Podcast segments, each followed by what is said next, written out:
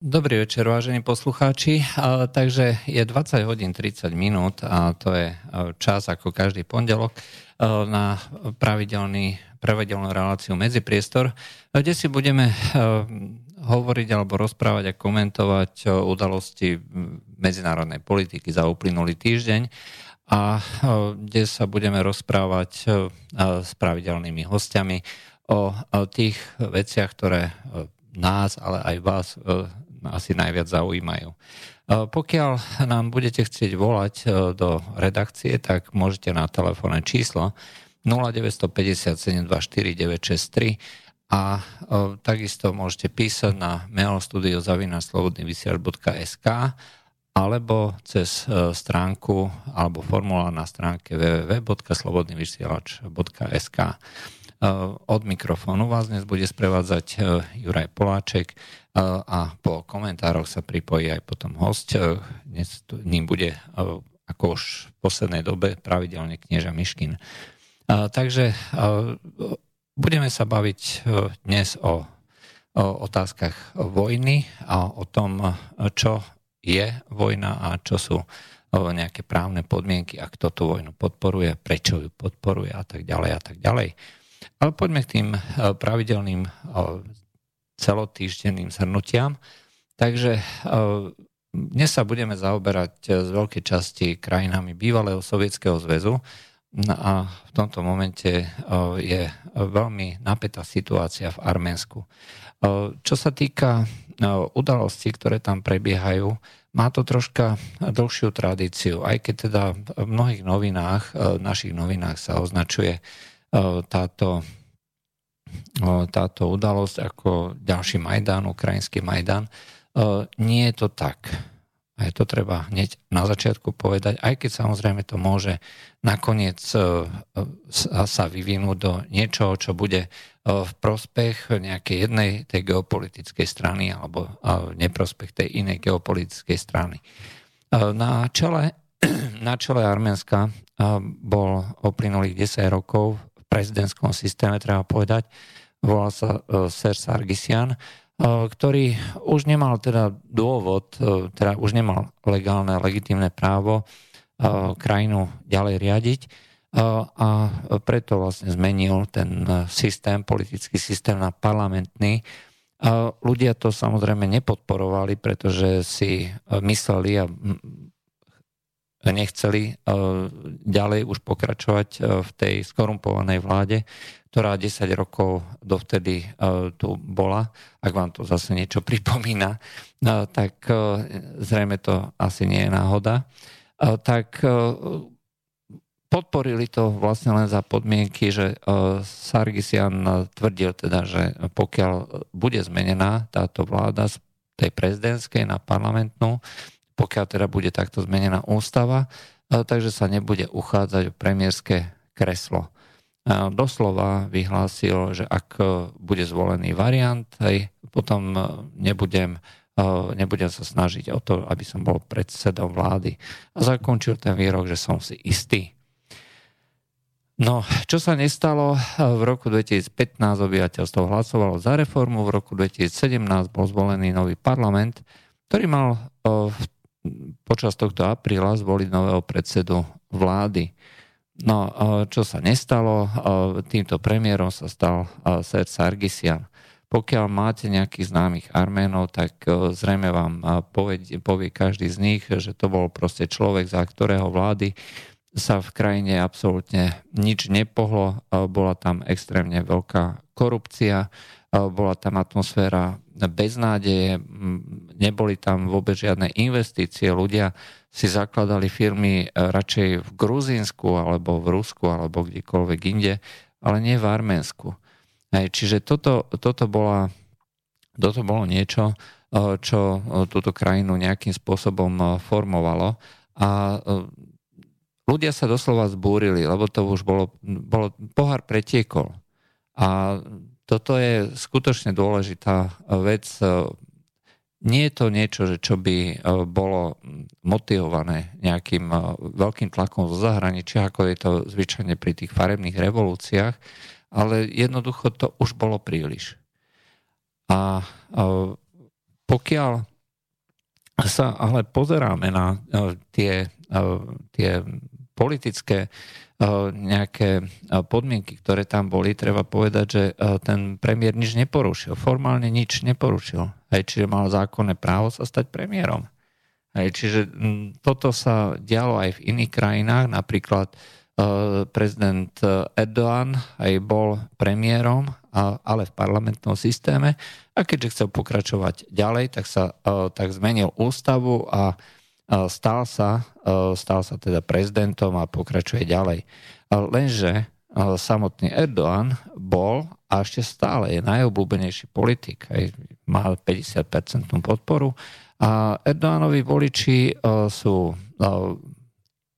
skutočne orientovaní na tie veci, ktoré dokáže tento politik ako veľmi dobre vyhmatnúť, chytiť a ponúknuť týmto ľuďom nejakú alternatívu.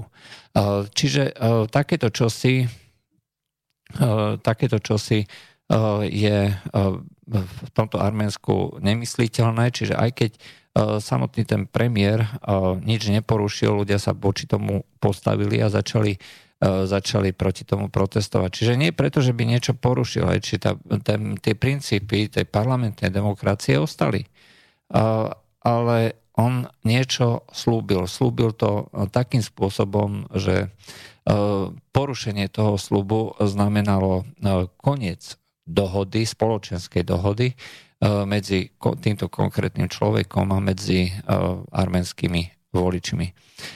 Pritom on ťažil z toho, že bol súčasťou toho eurázijského projektu, ktorý vlastne Rusko prezentovalo a stal sa súčasťou Eurázijskej únie, ako Arménsko sa stalo súčasťou tohto, tohto projektu. Samotný ten vodca opozície alebo vodca protestu je naopak veľmi agresívne proti tomuto všetkému a pritom je to človek, ktorý dokázal teda motivovať tieto, tieto masy. Je to, on je súčasťou nejakého takého protiruského bloku, ale zároveň nemá, nemajú títo ľudia dostatok hlasov, aby dokázali zmeniť čokoľvek v rámci tej súčasnej, súčasnej parlamentnej demokracie, ktorá tam momentálne vládne. V skutočnosti e, je e, podiel tých ľudí, ktorí sú vyslovene proti Rusku, až teda rusofóbny, extrémne malý. A je podobný treba ako v Česku, kde sú to vyslovene e, jednotkové strany a kde nie je žiadna nejaká taká veľká skupina, že ktorá by bola v desiatkách percent, že by proste ovládala spoločnosť. No, takíto ľudia majú asi tak 10% podporu, čiže ani toto sa nedá povedať, že by mohlo nejakým spôsobom ovplyvniť túto situáciu. Čiže ten, tá zmen, tie zmeny v Arménsku je budú veľmi, veľmi komplikované a samotné Rusko sa bude snažiť zrejme o nejakú medializáciu, teda bude sa snažiť o nejakú mediátorskú pozíciu a bude sa snažiť to moderovať aj tieto rôzne zmeny. Predsa len Arménsko má kľúčovú polohu aj vo vzťahu ku Gruzínsku a vo vzťahu k tomu citlivému regiónu, ktorý je na tom pomedzi medzi Strednou Áziou, Blízkym východom a tým tzv. citlivým podbruškom. Čiže Arménsko má pre Rusko neoceniteľnú geopolitickú pozíciu. Ale vzhľadom na to, že, že tá populácia je veľmi úzko previazaná na Moskvu, tak to bude stále veľmi ťažké sa takýmto spôsobom nejako vyhraniť a e, prejsť veľmi ostro na tú druhú stranu, tak ako sa svojho času snažil gruzinský prezident Saakašvili alebo od roku 2014 ukrajinská vláda. Tá arménska populácia na to jednoducho pripravená nie je. Čiže to bolo vlastne na Margo tých protestov na, v Arménsku. Súčasný premiér, teda už nie je súčasný premiér, odstúpil a bude teda zaujímavé sledovať, akým sa to tam vyvinie. Ale hm, je to, ako hovorím, je to veľmi, veľmi zaujímavý región alebo dôležitý región a všetky tieto zmeny majú dosah teda nielen priamo pre tie krajiny, ale môžu mať dosah aj pre nejakú veľmi širokú geopolitickú situáciu a preto to bude ostro sledované, teda nielen zo strany tých miestných médií v Arménsku, ale aj zo strany Ruska, zo strany amerických médií. E, tam treba povedať, že americké médiá e, alebo západné médiá dneska e, sú jednoznačne teda orientované proti tomu premiérovi, ktorý porušil všetko, čo porušiť mohol, skorumpoval, rozkradol a tak ďalej. Ale druhá vec je, že tak ako pri tých západných médiách a podobne. Väčšinou je to vždycky len tá nosná vrchná časť, že ktorú vidno na povrchu, tie geopolitické zámery, ale rovnako aj pri Rusku je to také isté. Pri Rusku zase sa zastavíme tiež. Možno ste počas uplynulého týždňa zachytili jednu obrovskú kauzu, ktorá čiastočne zachytila Eh, aj našu internetovú scénu. A ide konkrétne o pokus o zablokovanie komunikátora Telegram. Michal, ty si o niečom takom počul? No, no. Zdravím pekne, tu knieža Miškin. Ešte raz. Zdravím pekne, tu na knieža Miškin. No, uh, dobre, uh, takže ja sa spýtam, počul si o tejto kauze, lebo viem... Zachytil som niečo v IT svete, že nejaká, nejaký pokus bol, ale nejako som netušil tie dôsledky, že prečo. Uh, takto. Uh, je čo to, je za tým, hej? Je to, je to hrozne dôležité, aby sme si povedali vlastne, čo Rusko je. Rusko nie je demokratická krajina v našom ponímaní. Hej, to treba tiež otvorene a hneď a rovno povedať. Je to krajina, kde vládne veľmi taký centralizovaný systém moci, riadenia, kde vláda chce mať všetko pod kontrolou, nielen z hľadiska boja proti terorizmu, ale aj z hľadiska toho, ako je štrukturovaná tá moc. Aj to znamená, že na vrchole je teda nejaký prezident, že ktorý má veľmi silné e, právomoci a pomocou toho vie rozhodovať a nominuje a e, vie ovplyvňovať tie rôzne dajme tomu deje v krajine, tak aby tá krajina sa hýbala nejakým spôsobom. No, ale zároveň tá krajina dáva príliš veľkú moc, aspoň z nášho hľadiska, tým rôznym štruktúram, ktoré označujeme ako mocenské, ako tie rôzne tajné služby, aj, e, či presadzujúce e, tú e, výkonu, výkonu moc rôznym spôsobom. A tento telegram je vybudovaný skutočne ako, no, dá sa povedať, že až, až paranoidným spôsobom, že nie je možné ho vlastne zrušiť komunikáciu cez tento telegram, pretože je viazaný na všelikde, hej, proste na rôzne štruktúry, je decentralizovaný. A tajná služba, tá FSB, známa skratka FSB, chcela od e, toho majiteľa Telegramu, ktoré ináč mimochodom je to tvorca v, e, v kontakte, na jej sociálne siete VK. Hej. E, zase ruská vláda ho prinútila tiež, že chcela, aby blokoval nejaké, nejaké skupiny. On povedal, že nie, tak ho donútili, aby to predať a tým získal veľký majetok.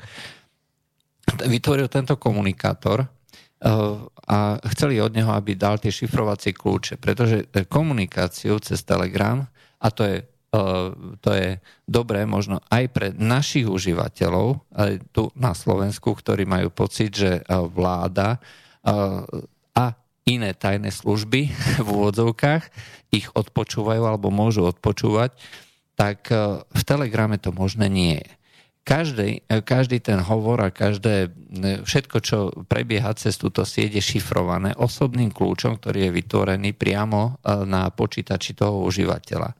Takže e, každý užívateľ má svoj privátny kľúč e, a pomocou toho je šifrovaná komunikácia. Tým, že je to robustné, že je to previazané cez milión rôznych ciest, nie je možné to zrušiť tým, že sa zablokujú nejaké servery, nejaké IP adresy a tak ďalej. Ruská vláda sa počas uplynulého týždňa pokúšala na základe toho, že majiteľ Telegramu neod, neodovzdal tieto šifrovacie kľúče, ktoré ani v princípe odovzdať nejde. Tak prikázala zablokovať komunikáciu tohto komunikátora po celom Rusku a nepodarilo sa im to. Nepodarilo sa im to a bola to možno najväčšia, najväčší pokus, takto určite to bol najväčší pokus o zastavenie niečoho v Rusku a ten nevyšiel.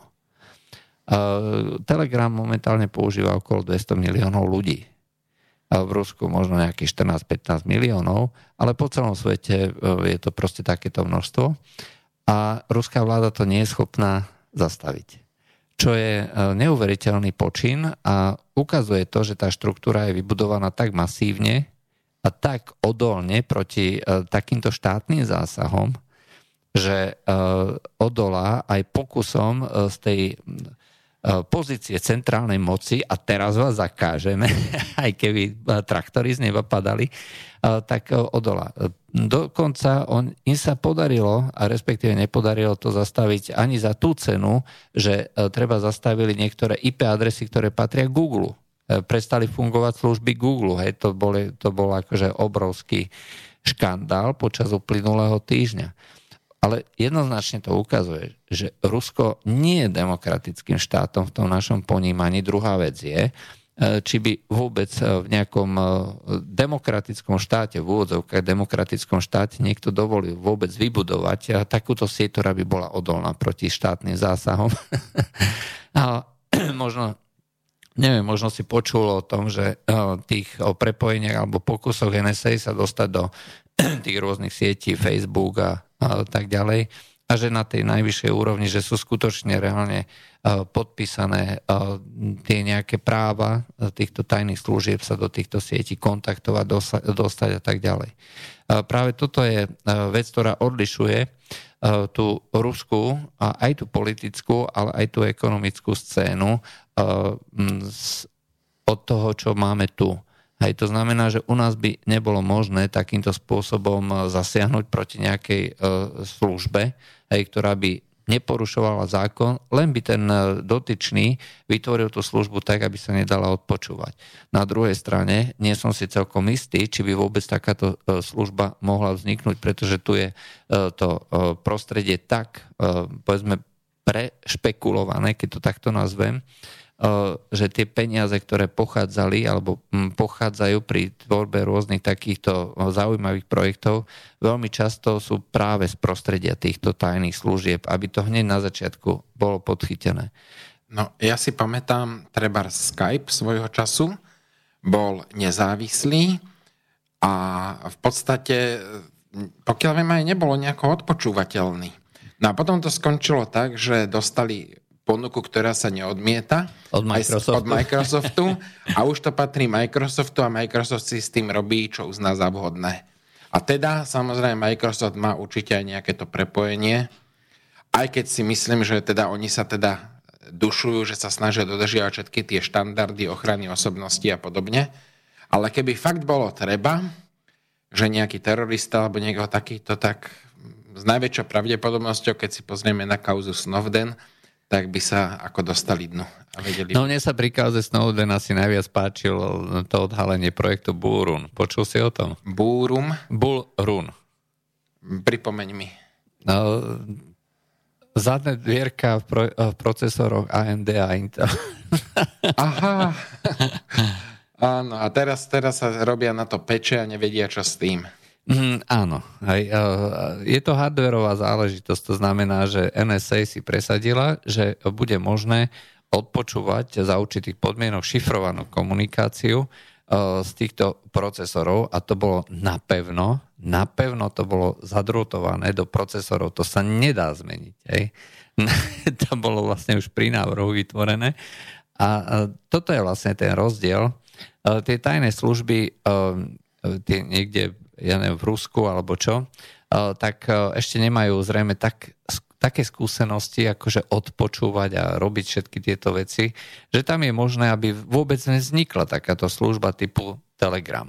Keďže je to už, si myslím, že prekročená tá kritická hranica toho, že či ten Telegram má šancu na úspech, lebo to už nie je záležitosť okrajová.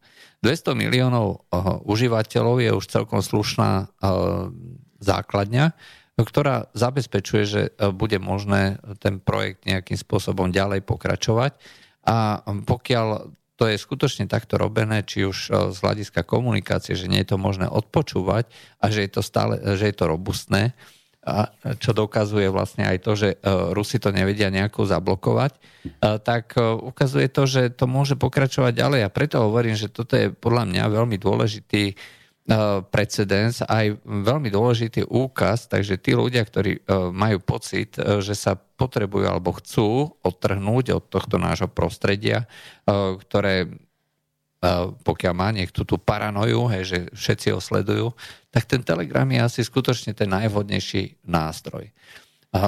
Ale zároveň je tiež dobre pripomenúť, že pokiaľ niekto ospevuje v kontakte, ako to, to sociálnu sieť, ruskú sociálnu sieť, že je nezávislá a že nie je tam cenzúra. No je tam cenzúra, ale je tam cenzúra, ktorú vlastní alebo robí priamo ruská, nech, neviem presne, akým spôsobom to nazvať, ale proste robia to Rusi. Čiže sú tam blokované skupiny, ktoré vystupujú proti ruským záujmom.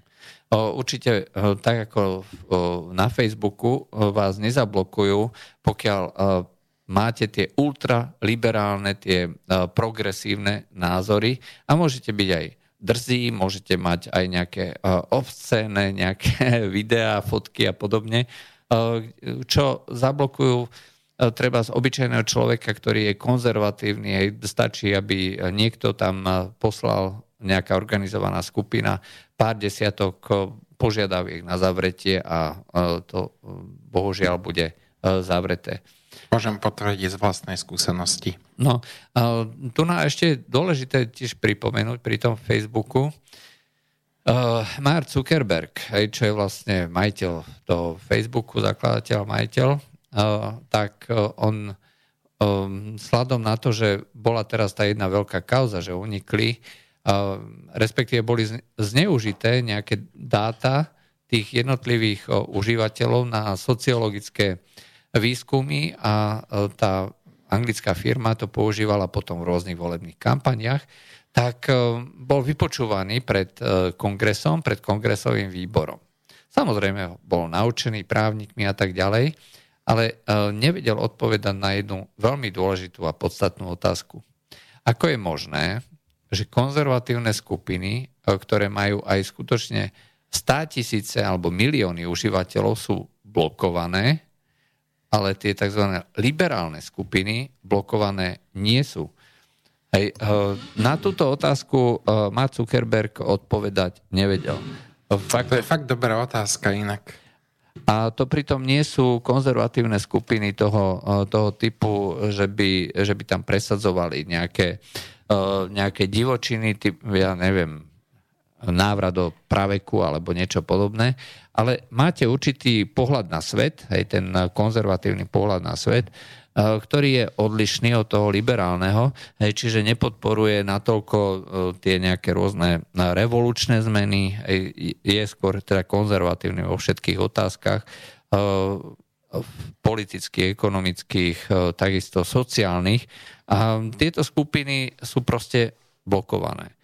A ukazuje to, že samotná tá sociálna sieť a vôbec ako celá tá sféra, ktorá je týmto generovaná, je manipulovaná. Hej, na základe toho, že to nie je slobodné, ale je to, je to cenzurované. A zatiaľ to ešte nie je robené spôsobom takým ako v Nemecku, že do 24 hodín deň sa to, sa to maže a likviduje, ale bohužiaľ takto to je. No, najlepší druh cenzúry je autocenzúra. Keď človek sám vie, čo si môže dovoliť a čo si nemôže dovoliť. A keď prekročí určité hranice, tak proste musí rátať s dôsledkami. To sa hovorilo už o socializmu. Mm-hmm. Proste, keď si bol v určitých hraniciach, tak si, tak si relatívne ako tak mohol dýchať. A keď si prekročil určité hranice, ktoré inak aj neboli akože nič strašné, akože nášho pohľadu, tak už zrazu si zistil, že, že máš problémy. A máš jeden problém a druhý problém a tretí problém a tie problémy sa začali kopiť. A tie problémy niekto vyrábal, niekto komu sa nepáčilo, že ty máš iný názor ako ten správny. No, hold, čo už narobíš, no? Uh... Inak ja by som možno pripomenul, keď sa bavíme o tejto IT sfére, ešte myslím, že sa to volalo TrueCrypt, alebo tak nejako podobne, tiež, že nedalo sa to šifrovať, teda nedalo sa to prelomiť tá šifra a človek si na počítači mohol zašifrovať nejaké súbory a keď jednoducho nepovedal heslo, tak sa do toho nikto nedostal. A výsledok bol taký, že to úplne zatrhli, zrušili a je to aj akože to proste sa k tomu človek, ne, no keď sa, tak sa, tak sa dostane, ale v podstate sa zatrhlo to šírenie toho programu. Uh, áno, je to, preto upozorňujem, že na ten Telegram má okolo 200 miliónov užívateľov, že je celkom dobre možné, že uh, sa prekročila už tá limitná hranica uh-huh. a už to nepôjde len tak jednoducho uh, zablokovať a treba to využiť. Treba to využiť a si myslím, že práve takéto, či už sociálne siete, či už e, takéto komunikátory, ktoré sú nezávislé od vlády, a nezávislé od špehovania a nezávislé aj od ovplyvňovania. Aj, takže um, by bolo dobré ako podporovať, možno aj tým, že človek e, si to nainštaluje, vyskúša a zistí, že e, či je to dobré alebo či to nie je dobré. Ako vidíme, je to dobré minimálne proti tomu zablokovaniu štátov. Juraj, no. a čo si myslíš o Proton Maili? Proton Mail bol ako definovaný vo Švajčiarsku ako vytvorený nadšencami Linuxu a špeciálne tak zašifrovaný, že aby sa do toho nikto zvonka nedostal. Ale je to v podstate obyčajný mail. Uh, Myslíš, že to môže byť tiež niečo takéto podobné? No, Ak si sa s tým stretol teda. Takto, viem, že je to možné šifrovať pomocou privátneho kľúča. Uh-huh. Čokoľvek, čo je robené touto asymetrickou šifrou, hej, e, tak e, je v podstate neprelomiteľné, pretože každý človek si e, zašifruje tie svoje dáta, ktoré chce niekam poslať alebo zverejniť alebo čo, svojim nejakým súkromným kľúčom a zároveň pomocou verejného kľúča toho adresáta. Hej. Čiže je to možné potom odkľúčovať len zase dvojicou kľúčov pomocou môjho verejného kľúča a pomocou privátneho kľúča toho konkrétneho adresáta. Aj toto sa nedá zlomiť, aj pretože nie je možné, aby pokiaľ teda človek nezíska tie privátne kľúče, tak sa k tomu nedostane. Hej, to sa proste nedá. No a rovnako je to možné aj čo týka overenia tých rôznych, e, ja neviem, e, súborov, ktoré e, človek, ktoré človek podpisuje. Pokiaľ niek- ja podpíšem niečo pomocou svojho súkromného kľúča, že pripojím k tomu ten svoj podpis vygenerovaný na základe tohto, tak musí k tomu existovať niečo, čo je overiteľné pomocou verejného kľúča. Je proste dvojica, ktorú mám doma, hej, to je ten privátny kľúč a vonku to je ten verejný kľúč. A keď to urobím takýmto spôsobom, že to podpíšem svojim privátnym kľúčom, každý si môže stiahnuť môj verejný kľúč a prirovnať to, či dostane rovnaký výsledok, e, či to overenie e, platí.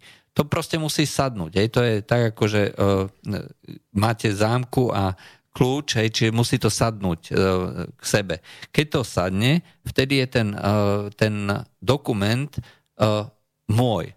Hej, čiže ja som to skutočne vydal, ja som to podpísal, je to uh, autentické, je to odo mňa. Každý vie, že nikto iný nemá ten súkromný kľúč, iba ja. A keď to overí pomocou tohto verejného kľúča, áno, E, urobil to Poláček, hej. on je za to zodpovedný, on pôjde sedieť do basy. Nebudeme dávať podanie na neznámeho páchateľa, lebo to podpísal svojim privátnym kľúčom. no, e, takže e, takto to je. A pokiaľ je to robené pomocou takýchto, takéhoto spôsobu, tak je to samozrejme v pohode. Pokiaľ je komunikácia robená práve tiež na základe týchto privátnych kľúčov, zase je to neprelomiteľné. Hej. Čiže musia sa dohodnúť na komunikačnom protokole, aspoň predpokladám, nepoznám ten princíp. Hej. Ja len predpokladám, eh, kde sa využijú práve tieto súkromné kľúče a tým pádom eh, sa nejaká iná strana do toho proste nedostane. Ako? Hej? Lebo nemá vlastne tie privátne kľúče. Ale na... Toto je otázkou eh, toho, že samozrejme všetko sa dá zlomiť, je to len um, to, že či dokáže niekto vygenerovať hrubou silou dostatočné množstvo kombinácií a t- takýmto spôsobom to vyskúšať. No momentálne by to trvalo možno celý ľudský život, hej? Nie celý ľudský život, skôr by som povedal... rokov? Uh, Pri som povedal, počítačoch? by som povedal skôr, že niekedy aj tisícky rokov, keď máš dostatočne veľkú ši- šifru, ale pokiaľ budú kvantové počítače alebo no. nejaké iné, hej, tak to môže byť podstatne rýchlejšie. No, a... Ale to sa zatiaľ len hudba budúcnosti sa, sa skúša. No, skúša sa, skúša, experimentuje a tak ďalej. No, ale to som chcel povedať, hej, že treba sa informovať o týchto možnostiach a týchto vedomostiach, aj keď teda uh, poslucháči uh, nemusia vedieť, hej, že čo to je šifrovanie a akým spôsobom uh-huh. to je. Ale dôležité je, aby ste vedeli. Že šifrovať sa dá? Šifrovať sa dá. A, a že to och- reálne ochráni, nie? Nie len to ale že keď štát si zoberie eh, na, eh, na eh, všetky nástroje, ktoré má k dispozícii a nevie to zablokovať, to je podľa mňa už uh, tak obrovská vec, hej, že, že, že to stojí za rozmýšľanie, aby si to človek doma nainštaloval. Ja Telegram doma mám, hej, o, to, o tom potom, pretože komunikujem cez to s nejakými, s nejakými ľuďmi a, práve tá schopnosť poskytovať tie údaje tým cez šifrovanie a cez takýto kanál je celkom zaujímavá. Ale mňa proste šokovalo a prekvapilo, že tá robustnosť architektúry a celého systému je tak obrovská, tak veľká, že to sa nedá jednoducho zlomiť. Hej? Že nedá sa zastaviť a nedokázal to celý štát, aj, celý ruský štát so všetkými prostriedkami. A, a, a tu by som upozornil na jednu vec. A, keď si otvoríte stránky nejakých tých protiruských aktivistov, tak každý tvrdí, že neexistuje nič nebezpečnejšie než ruský hacker. Neexistuje nič nebezpečnejšie než organizované skupiny, E, tých e, ruských temných síl, hej, že ktoré dennodenne nič nerobia, iba blúdia po svete a uh, vyťahujú dáta z, z nevinných z, počítačov nejakých nevinných osôb aj typu Demokratické národné centrum. Mimochodom, to je vec, ktorú som tiež chcel vlastne pripomenúť. Demokratické národné centrum podalo žalobu na, na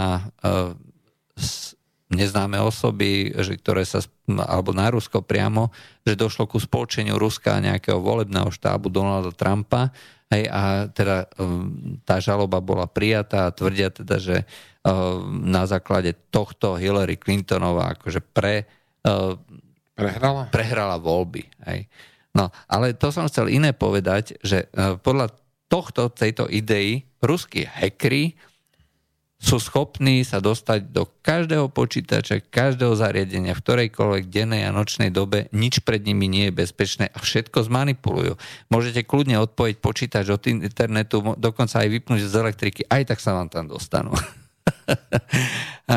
no a teraz tu máme e, inú situáciu. E, ruský celý takýto štátny aparát e, so všetkými hackrami, so všetkými uh, servermi a všetko, čo je k dispozícii, proste všetko. A nevie zablokovať jeden blbý telegram. Nejak to nejde dokopy.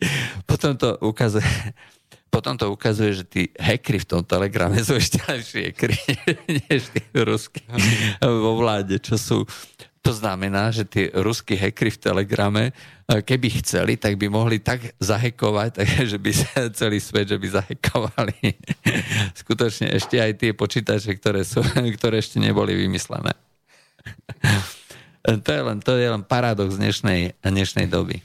No, uh, takže toto, toto sme sa tak oblúkom dostali uh, k tej situácii toho demokratického národného centra, respektíve demokratov ako takých, E, bude zaujímavé, že aké dôkazy e, vyťahnú na svetlo sveta, na svetlo Božie, e, pretože počas uplynulých dní, to bolo minulý či predminulý týždeň, Paul Ryan to bolo vlastne minulý týždeň, tuším. Áno.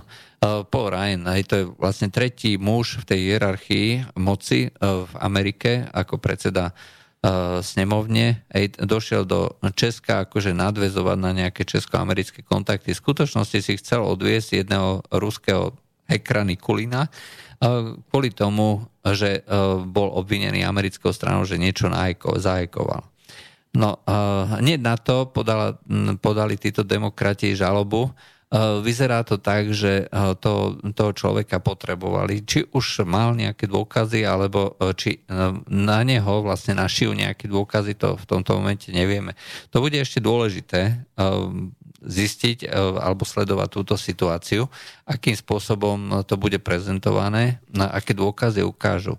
Zatiaľ vieme len to, že tie to obvinenie z toho, že e, Donald Trump, respektíve štát Donalda Trumpa, e, vytvoril nejakú komunikáciu s Rusmi, e, bolo, bolo vyfabrikované jedným anglickým bývalým agentom MI6. Mimochodom, tento, tento agent pôsobil v rovnakej spoločnosti ako Sergej Skripal. Mm-hmm.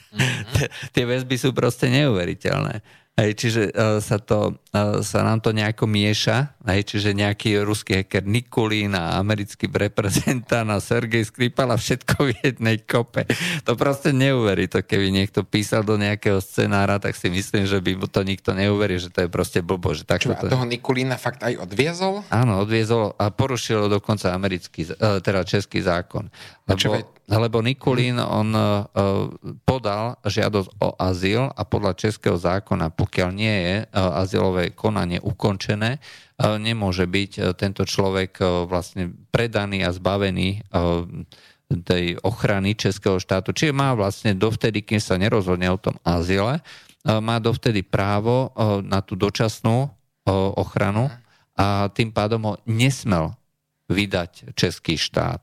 Napriek tomu český minister vnútra ho vydal, aj čiže porušil flagrantným spôsobom český zákon, české právo. Hej. Niečo neuveriteľné. To je banánová republika par excellence. Hej. A čo na to české mimovládky? Človek vtísní ty európske hodnoty a podobne. Ty, ty s tým súhlasia, to je správne, to je, no jasne, to je správne. Však on, však on je bol v podstate tiež vlastne imigrant, keď sa ho dá povedať, a bol teraz odvezený preč tam, kam nechcel, nie? A tak... Ono, treba si vždy povedať, kto je na druhej strane. Keď sú na druhej strane Rusi, neplatí medzinárodné právo, neplatia ľudské práva, neplatí e, dodržiavanie demokracie, neplatí princíp nejaké proporcionality, neplatí dokonca ani prezumcia neviny neplatí absolútne nič. Na druhej strane, keď je Rus, môžete strieľať, môžete zabíjať, môžete vraždiť aj, e, a budete stále ten človek, ktorý je na strane práva, e, aj keby tam, aj keby ste boli zločinec, aj keby ste boli povedať, že nejakých malých detí ľudožrúd a po, stále by ste boli ďaleko lepší ako nejaký ten ruský mních. A... Počúvaj, ale mňa už svrbí jazyk, musím povedať jednu vec, ktorá s týmto tiež súvisí. A povedz. Asi pred dvomi, tromi rokmi e, bola tzv. kauza Mega Upload. Mega Upload bolo úložisko, kde si ľudia nahrávali rôzne súbory, potom si ich stiahovali ano. a podobne. E, to som a chcel tiež povedať, ale nejak mi som to, to ušlo. Som ti to Nie, zabudol som na to. Aha. Uh, meno kim.com možno ste počuli. Nemecký štátny občan, na, uh, ktorý býval na Novom Zélande, ako, ako teda rezident, alebo ja neviem, jak sa to nazvať. Podnikal, doslova podnikal. Podnikateľ na Novom Mal servery kade kde po svete, na Kajmanských ostrovoch, Kostarike a neviem kde všade. Ale hlavne na Novom Zélande. A na Novom Zélande a došli normálne FBI, že on porušil americké zákony. A proste na základe toho povypínali tie servery a jeho samého odlifrovali do Spojených štátov ako predsud, že porušil americké zákony. Čiže nie, ako keby neplatil ten princíp teritoriality, že keď si na českom území môžeš porušiť české zákony, keď si na slovenskom území, tak porušuješ slovenské, ale on proste na novozelandskom území porušil americké zákony. Čo je akože absurdné a doteraz proste sa ľuďom z toho zastavuje rozum. Ako je to možné? No ale tak starí Rímania hovorili, Čo je dovolené bohovi, nie je dovolené volovi. Uh, ja Alebo... len dokončím tú kauzu Kim.coma. Uh, Dokončí, jasné. uh, nakoniec súd uznal, že to bolo protiprávne. Uh-huh. Aj to znamená, že on sa teraz súdi o náhradu tej škody, pretože uh, hovorí, že chcel vstúpiť na burzu aj s projektom, ktorý teda teoreticky bol vysoko ziskový a točia sa tam doslova miliardy. A takže evidentne sa bude súdiť o túto, o, o túto sumu. A Minimálne si myslím, že od e, Nového Zelandu, od e, štátu samotného by mal dostať obrovské odškodnenie, čiže e, stratu nejakého podnikateľského zisku, pretože to bolo vysoko ziskové podnikanie, ľudia si platili za to, aby mohli stiahovať nejaké filmy, nejaké súbory a podobne. A tým pádom, keďže tam bola projekcia výhľadov na 10 rokov, hej, toľko to som mohol mať zisku, hej, tak minimálne takúto Počúvaj. Takéto čosi uh, bude náhrada. Ale tam nešlo len o filmy. Tam normálne seriózne firmy, ktoré podnikali, mali uložené podnikové údaje a FBI to vymazala. A oni, oni proste boli, oni stratili všetky údaje, ktoré mali. Rozumieš, to je, aké by ti niekto spálil úč- kompletné účtovníctvo, kompletný zoznam klientov a kompletné ako dokumenty, čo pre nich robíš, projektovú dokumentáciu, všetko. A ty teraz nemôžeš nič robiť. No ale zase na druhej strane je celkom dobre možné, že nejaká firma typu Enron, aj bývala, možno si pamätáš, presunula čírov náhodou pár mesiacov predtým všetko svoje účtovníctvo na Megablo a vy ste nám to vymazali, no ale sorry, my, my vám nevieme dokladovať, čo sme robili za uplynulých 15 rokov. Aha, ako sa hovorí, palica má dva konce, že? Palica má dva konce a pokiaľ, takéto, takéto veci dneska robia bežne tí rôzni bieli koňovi, ktorým akože čírou náhodou niečo zhorí, niečo ukradnú z auta, ale niečo podobné. Pri tých veľkých kauzach sa to samozrejme môže robiť vo veľkých, vo veľkých rozmeroch. Tým nechcem povedať, že k tomuto takýmto spôsobom skutočne aj došlo, ale hovorím, tento scenár ma hneď napada, pretože svet je dneska veľmi pestrý a veľmi podivný. Ale no. musíš mať tie správne informácie a v správny čas, hej? Správny čas, ako stačí podsunúť akože novému Zelandu v FBI, že uh, toto je to hrozné, čo treba zastaviť a mať tie páky a potom to všetko ide. Dobre, toto je bolo k, tomu, k tejto kauze. Poďme k Sýrii, pretože k tomu sa treba neustále vracať. A Sýria. No, 18. marca, to znamená, čo to bola streda. Áno. Došlo do tej operačnej zóny 6. flotily, to je flotila, ktorá sídli, má na starosti stred, stredozemné more a okolie. Úderná skupina lietadlovej lode Harry S. Truman kopec nejakých torpedovodcov. 18. či v piatok ráno prešli Gibraltarom, hej, takže dneska by už mali byť niekde na dostrel Sýrie. Hej. No a v tomto momente sa začali akože kopiť ako rôzne, uh, rôzne podivné informácie a rôzne, uh, rôzne zaujímavé veci. Uh, v prvom rade americké ministerstvo obrany už povedalo alebo oznámilo, alebo vyšlo, vyšli na javo chýry, že nebude pokračovať ďalej do Perského zálivu, lebo to bolo ako pôvodné učenie tejto flotily. Počuaj, nechcú oni zakotviť ako v nejakom um, ako sírskom prístave? Že prišli sme na priateľskú návštevu, vypijeme si e, Jack Daniels alebo vodku staličnajú alebo niečo takéto? Zatiaľ, zatiaľ nie, tam by sa ani nezmestili, ten prístav na to nie je stavaný v tom Tartuse. V Taliansku väčšinou kotvia. No a zdá sa teda, že budú chcieť ostať v stredozemnom mori a tu nariešiť e, problémy e, súčasnej situácie. E, priamo z týchto zdrojov sa hovorí o tom, že to posilňovanie tých ruských zbraní ako v okolí, že už je tak veľké, tak enormné a tak masívne, že jednoducho to treba tomu urobiť koniec a treba sa voči tomu rázne postaviť. Aj takže nič nie je ráznejšie a dôraznejšie ako sku- útočná skupina lietadlovej lode, ktorá je mimochodom dvojnásobne tak veľká, ako bola predchádzajúca, čo bola v Stredozemnom mori. Hej, to bola skupina lietadlovej lode George Bush.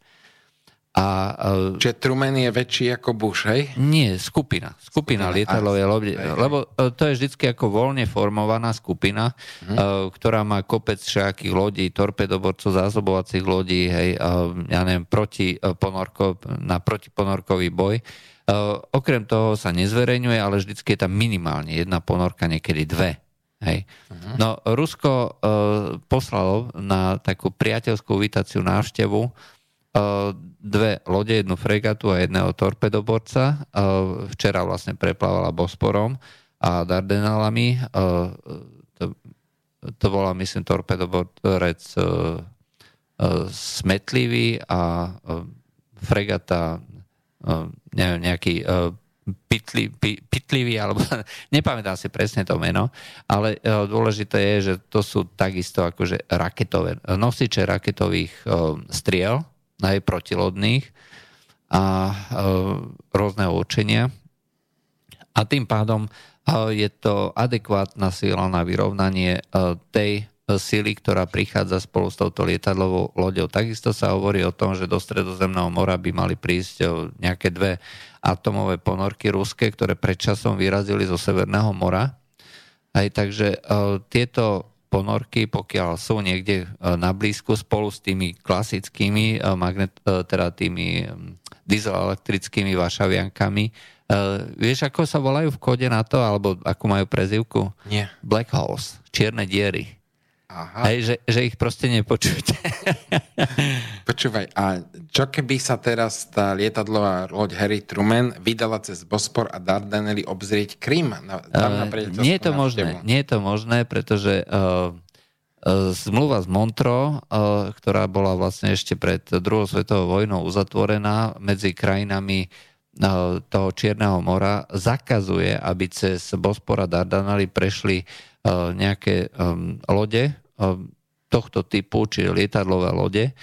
Je to na ochranu vlastne tých krajín a garantom tej dohody je v podstate Turecko, čiže nedovoluje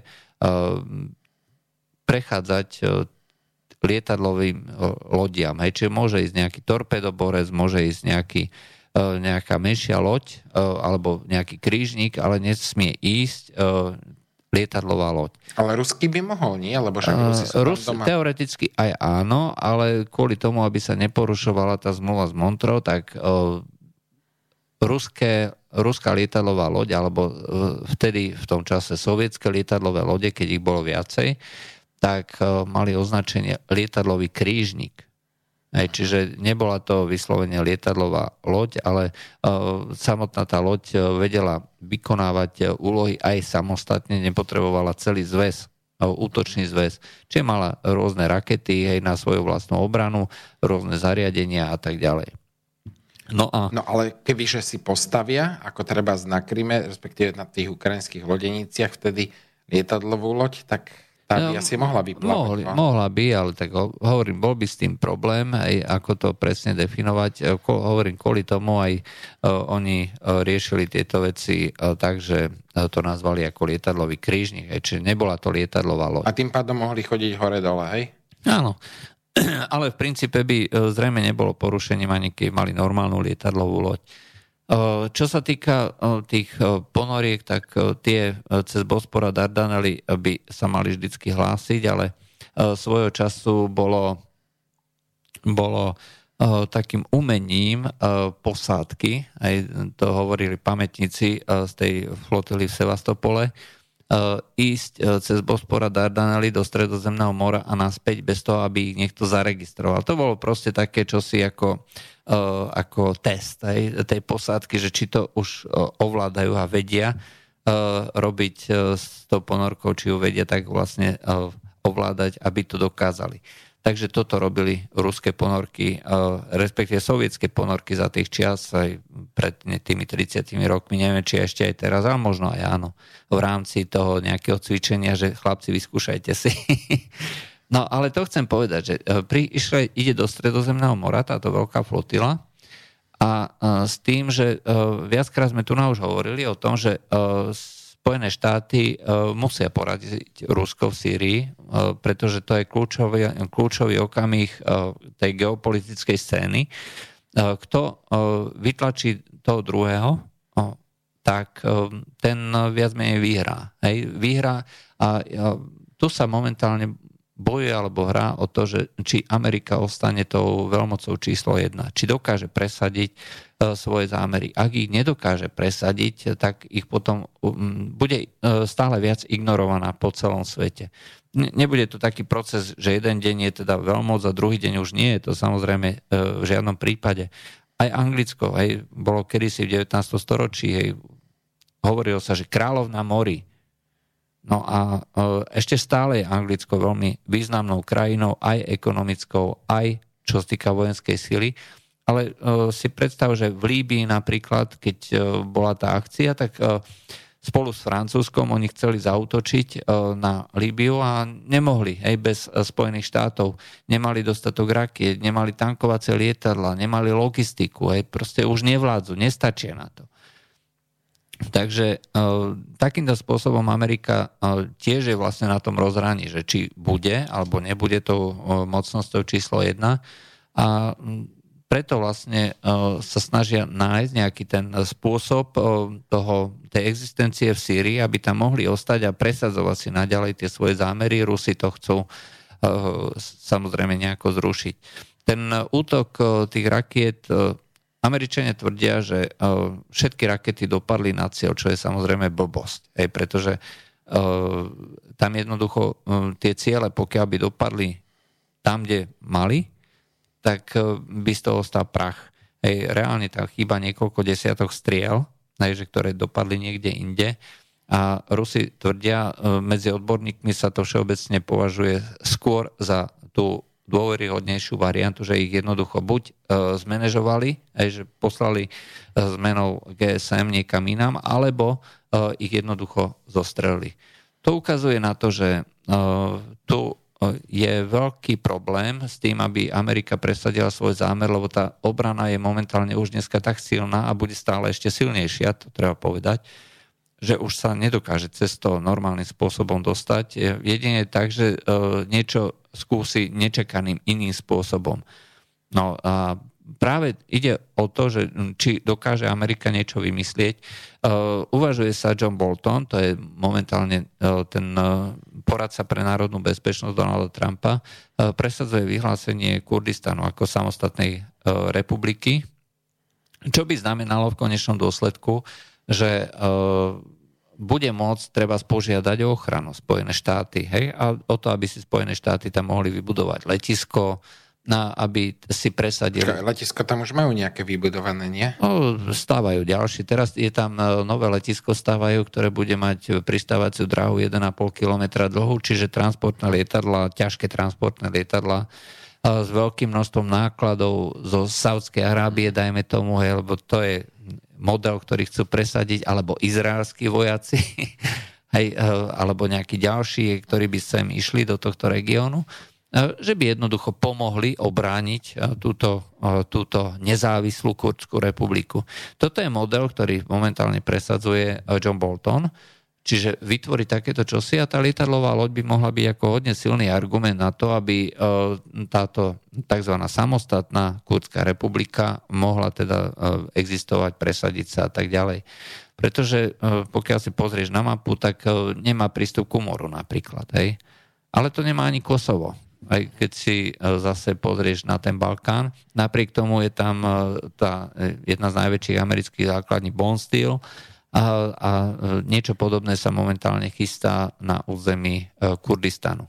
Takže toto je zrejme e, vec, ktorá sa tu na, v najbližších dňoch bude rozhodovať a zrejme nás budú čakať nejaké ďalšie chemické útoky. Konec koncov v tej správe americkej armády sa už hovorilo, že táto flotila lietadlové lode je tu, aby zabránila, aby umožnila potrestať ďalšie chemické útoky. Ktoré určite budú, lebo oni akože prišli a oni neprišli nadarmo, hej? No tak, Ale čo ten, čo ten Kurdistan, čo by zobrali teda? Časť Sýrie, časť Iraku, aj do Iránu by zasiahli, alebo uh, ani nie? Do Iránu by mohli zasiahnuť, uh, keby uh, došlo k nejakému, nejakej správnej konštelácii, to znamená, keby sa utvoril samostatný Kurdistan, čo je ináč samozrejme blbosť, lebo uh, iracký Kurdistan a sírsky Kurdistan, uh, to, že uh, obidve tie časti majú v názve Kurdistan, neznamená, že tie časti sú kompatibilné politicky. No to by bola potom Kurdská federatívna republika. Skladajú to sa z dvoch, zo sírskeho Kurdistanu a irackého Kurdistanu. No treba, je to tak, takýto model. To sú samozrejme fikcie, ale uh, ja len chcem povedať, že na území Sýrie to ovláda PK, uh, teda IPG, čo je vlastne nejaká taká sírska pobočka PKK a to je strana kurdských pracujúcich, ultra ortodoxná marxistická nejaká organizácia. Ktorá... Počúvaj, to, chce, to myslíš akože vážne, že Američania by podporili marxistickú stranu? To je ako keby chceli podporiť Che Guevaru alebo Castra alebo niečo podobné. Komu to vadí, keď podporujú Al-Qaidu a islamský štát? Počúvaj, ale ja viem o človekovi, ktorý sa tomu veľmi bude tešiť. Istý Erdogan. Čo no hovoríš a, na neho? A toto je, toto je práve akože vec, že ktorá uh, v tých uh, myšlienkach Johna Boltona ako vyskakuje neustále, uh, že koho si vybrať, či Kurdov alebo Erdoána.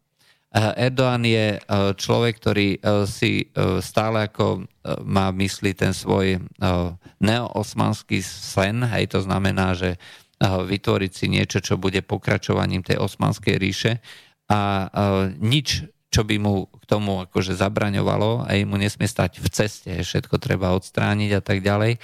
Z pohľadu takéhoto pragmatického, cynického nejakého hýbača figúrov, keď to tak nazvem, je tento človek nespoahlivý a, a radšej sa teda vzdá podpory toho, toho Erdoána, keď teda bude mať možnosť uh, mať niekoho, kto bude ďaleko spolahlivejší. Ej, čiže Kurdistan tým, že sa bude musieť úplne spolahnúť na Spojené štáty, tak to bude v podstate nejaká ďalšia E, kolónia Spojených štátov, plne naviazaná na Spojené štáty, plne ovládaná. Turecko nie je ovládané a pokiaľ si pamätáš, tak v tom roku 2016 nevyšiel ani atentát na Erdoána a tým pádom e, tie vzťahy sú o, jasne definované. Hej. E, vy ste ma chceli zabiť, hej, síce sme spojenci a tak ďalej, ale ja voči vám hej, za prvé nič nepociťujem, nevydali ste mi ani tých e, zbúrencov, alebo nedali ste mi podklady na vydanie tých zbúrencov, stále tam držíte toho, fetu, e, toho e, ako sa volá? Fetullah Gülen. Fetullah Gülena a tak ďalej. Takže tam tie vzťahy sú jasné. On, on radšej bude robiť s Rusmi, ktorí ho podporili a ktorí ho nechceli zabiť v tomto momente. Samozrejme, do budúcna sa situácia môže kedykoľvek zmeniť, ale tým Američanom on proste nemá dôvod veriť. Hej. No ale to sa potom môže stať, že, že Erdogan uzná Kurdistan a okamžite mu vypovie vojnu a začne bojovať. Ako, lebo však Turecku svojím spôsobom ide tiež o prežitie, keď už sa bavíme, lebo pre ne toto bude znamenať obrovský vnútorný problém. Uh, nie, ono, uh, treba povedať, že to sú, to sú také fantázie Spojených štátov, pretože uh, Rusi spolu s Erdoganom navozili do oblasti eh, toho, eh, kde majú Kurdi na severe Sýrie, akože tú veľkú časť. Rojava? No, oni tam navozili okolo 40 tisíc džihadistov. ktorí, sú, ktorí sú nažavení a pripravení na to, aby si vybojovali ďalšiu časť toho svojho chalifátu alebo nejakého územia. Pretože to je cieľom, hej, čiže vytvoriť to, to také bufferové pásmo, hej, čiže pásmo, ktoré bude oddelovať Kurdov od Turecka a na tom pásme budú e, skupiny, ktoré budú ovládané Turkami a Rusmi samozrejme, nepriamo cez Turecko. Takže e, v tomto momente je tam 40 tisíc e, skutočne presvedčených džihadistov s rodinami, so všetkým, kde ja neviem, pamätáš si, ako to bolo kedy Ja si, si pamätám ten Idlib a toto je ďalšie, hej? Oni teraz navážajú nie do Idlibu týchto ano. teroristov, ale navážajú ich ku hraniciam s, tým, s Rodžavou. Uh-huh. Hej? A tam je momentálne niekoľko desiatok tisíc uh, pripravených, vycvičených, presvedčených džihadistov. No, uh, skúsi predstaviť uh, situáciu na divokom západe, čo bolo vlastne to doby, dobíjanie, že teraz sa otvorili nové teritoria a môžete si, uh, môžete si, to boli tie historické Eh, reportáže, o ktorých boli aj mnohé filmy, že eh, tam pripravené ako tisícky. Tých, hurá na západ. Hej? A, a ideme hurá na západ, že odštartovalo sa a teraz každý môže ísť a eh, obsadiť si nejaký ten vysnívaný kus pôdy hej, niekde. A, a čo si kto obsadí, to je jeho. To je jeho. A toto je presne uh, takýto spô, uh, takéto niečo na moderný spôsob. Hej, že uh, on ich teraz zaveli, vypustí a hura na Rodžahu a na Kurdo. je, je to akože hrozné a cynické, pretože tí Kurdi uh, sú najväčšou, uh, najväčšou, uh, najväčším národom na svete, ktorý nemá vlastný štát. Áno? A mali ho slúbený už, majú ho slúbený už 100 rokov. Iba, že oni vždycky vsadia na zlého konia. Počas arménskej genocídy, zajtra si náš budeme pripomínať no. výročie arménskej genocídy, tak boli práve tí, tými, ktorí vraždili vraždili Arménov. Aj, to sa hovorí, že to územie, ktoré je teraz ako kurdské v Turecku, že to bolo kedysi arménske to boli, a to bolo arménske. Oni ich vyvraždili, doslova. Aj, čiže hovorí, že to sú nejaké neviniatka, ako veľký pozor na slova, veľký pozor, treba študovať históriu a tá história je proste taká, aká je. A stávali sa proti e, Turkom, hej, pretože Kurdi a Turci e, sú dve rôzne etnika. Hej, e, nie je to proste jeden národ. Turci volali kedysi, že horskými Turkami, čiže ani, ani, ani nie Kurdami, proste to slovo im nešlo cez pery aj keď teraz e, už e, je teda možné hovoriť o Kurdoch. No a e, čo sa týka tých posledných udalostí, tak oni sadili na Američanov. Keď Turci sa vydali dobiť Afrin, aj tak sírska, respektíve ruská strana im dala 5 ponúk, aby uznali tú suverenitu sírskej vlády že keď ju uznajú, príde tam sírska armáda, sírska policia, obsadí to územie a nebude, Turci nebudú postupovať ktorej kontrol, na území, ktoré je kontrolované sírskou armádou. Bolo 5 takýchto ponúk. Ani jednu neprijali. Dnes z toho Afrinu neostalo nič. Všade sú Turci. Kamen na kameni, čo? No proste celé to zrútili, hej. Čiže oni sa spolahli na to, že americkí priatelia prídu a zachránia ich. No, nezachránili. Hej. Bohužiaľ. A rovnakým spôsobom to zrejme bude fungovať aj tu. Hej, to znamená, že na to severe Sýrie je tam niekoľko desiatok tisíc džihadistov, ktorí chcú nejakým spôsobom uh, uh, si vydobiť eh, nejaké to vysnívané územie, aj aby teda mohli žiť podľa tých svojich salafistických zákonov. A pre Syriu toto bude jednoduchšie riešenie, keď oni vytlačia tých kur, kurdov, pretože aj tak teraz z tej oblasti nič nemajú, a nech si tam žijú, hej, a nech si to tam Turci riadia, aj bude to sírske územie s nejakou autonómiou džihadistickou alebo čo, neviem, aké sú dohody medzi Rusmi a Turkami. Jednoducho nejaké dohody tam musia byť, a, ale v každom prípade doplatia na to jednoznačne Kurdi a vyzerá to tak, že doplatia na to napriek tej sile, ktorú tu naprojektujú Američania, doplatia aj Američania. Hej. Takže, prečo, prečo si myslíš, že Američania na to doplatia? No, pretože jedna z tých základní, amerických základní a veľkých základní je pri meste Mambič. A práve na to mesto pôjde prvý útok džihadistov. Uh-huh. Hej. A takýmto spôsobom to pôjde od jednej, od jednej tej americkej základne k druhej. Hej. To znamená, že na severe Sýrie, čo oni považovali, že to je za isté územie, že tam jednoducho žiadna nejaká sírska moc nepríde, No môže veľmi jednoducho a veľmi ľahko a veľmi rýchlo prísť uh, akékoľvek uh, práve tým, že turecké hranice budú jednosmerné a otvorené pre tých džihadistov. Na sírskú stranu ich pustia, ale naspäť už zrejme nie. No, ale tu máme ešte ďalšieho konia v hre. jeden môj kamarát bol, neviem, či to bolo na dovolenke, alebo či to bolo nejaké stretnutie, sa, rozp- sa proste sa stretol s kapitánom gréckej bojovej lode. Lebo tak Turci majú veľkú armádu, ale aj Gréci majú veľkú armádu. A on mu tak, akože keď už si trošička aj vypili a bola taká správna nálada, Ouzo, hej. tak doniesol takú drevenú krabičku a povedal, že takúto, takú, jak bomboniera to vyzeralo. A že takúto krabičku má každý sírsky kapitán ako, ako bo, e, vojnového námorníctva gréckého. A teraz, že čo je v nej? A tam bola sírska vlajka, e, nie sírska, prepač, grécka vlajka Konštantinopolu, Carihradu. A že ktorý prvý dobije Carihrad, tak ten ju tam môže vyvesiť. Čiže keby fakt sa Turci posekali s Američanmi, tak je možné, že dajú pokyn Grékom, tak Gréci, že nie nadarmo sme vám platili ten euroval, že ste si vybudovali armádu, tak teraz aj treba priložiť ruku k dielu a sa troška posnažiť. A zovrieť tých Turkov z druhej strany do kliešti.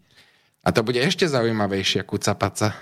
No, mm, to sú, to sú už hodne fiktívne scenáre, pretože toto by jednoducho nemalo žiadne opodstatnenie, racionálne opodstatnenie. Turci určite nebudú útočiť na Greko, teda Gréci nebudú útočiť na Turkov. Uh-huh nemyslím si, že by uh, tam chceli dobiť aj nejaký Konštantinopol, aj, čiže dnešný Istanbul. Jasné, no však to bolo už ale... po niekoľkých pohárikoch. druhá vec je, že je to súčasť nejakej väčšej hry, že kde sa Rusi neponáhľajú, oni proste vedia, uh-huh. že uh, s každým dňom kedy americká ekonomika musí vrážať neustále ďalšie a ďalšie peniaze do ďalších a ďalších projektov, ktoré sú svojím spôsobom neúčinné a len vyčerpávajú americký rozpočet.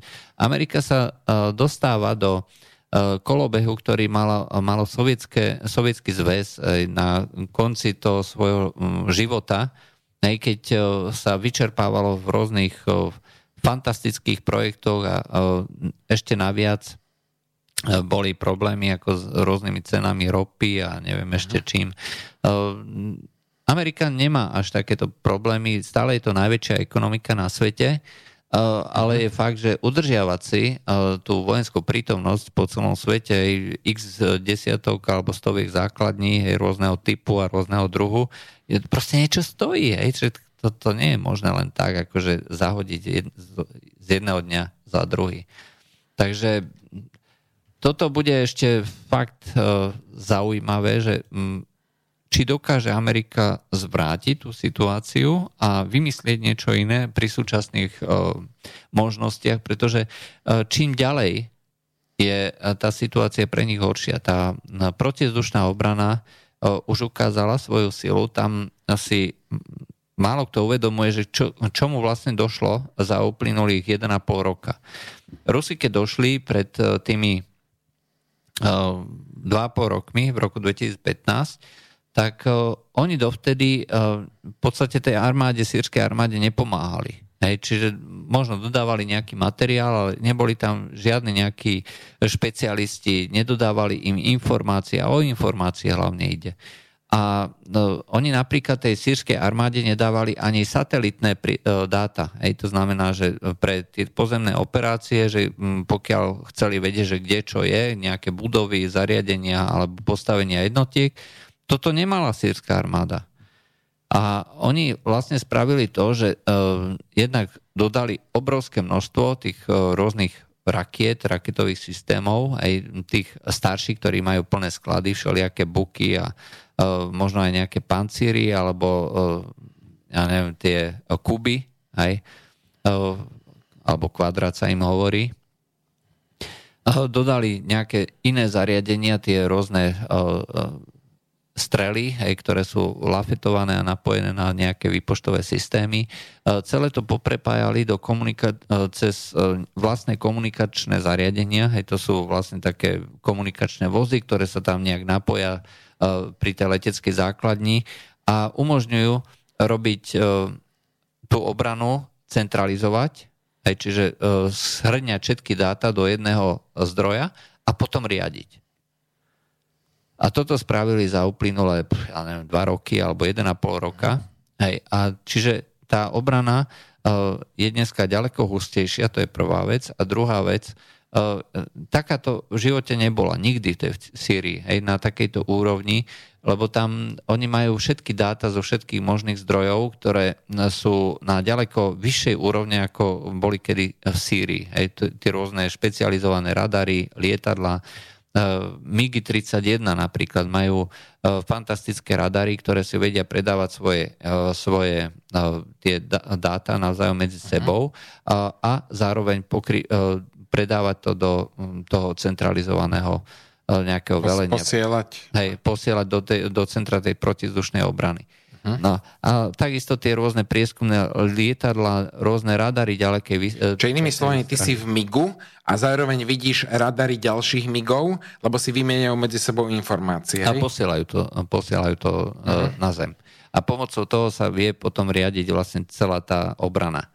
Uh-huh. No a takýmto spôsobom e, dneska funguje sírska obrana a e, je to stále hustejšie, je to stále viacej prepojené a Rusi tam ešte idú dať e, S-300 radary a rakety, čiže to bude oveľa, oveľa, oveľa precíznejšie a oveľa nebezpečnejšie.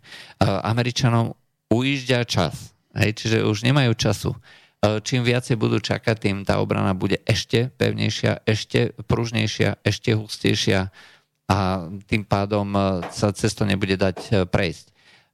Je vyčistená oblasť skoro všetko okolo Damašku, tam už ne, tam ostala... Ten Jarmuk, tuším tam ostal. Ostal, ostala malé, malá štvrť Jarmuk, je niečo ako naše staré mesto v Bratislave.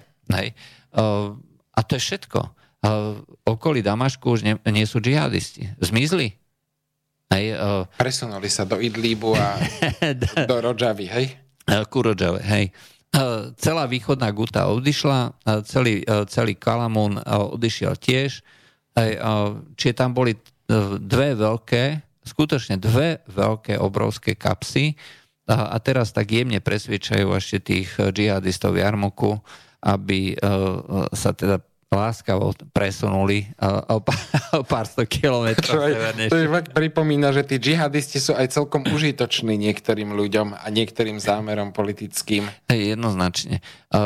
V tomto momente, pokiaľ by to niekto chcel prezentovať tým ideologickým spôsobom, tak by to mohol skutočne prezentovať, že Rusi sa dohodli s džihadistami.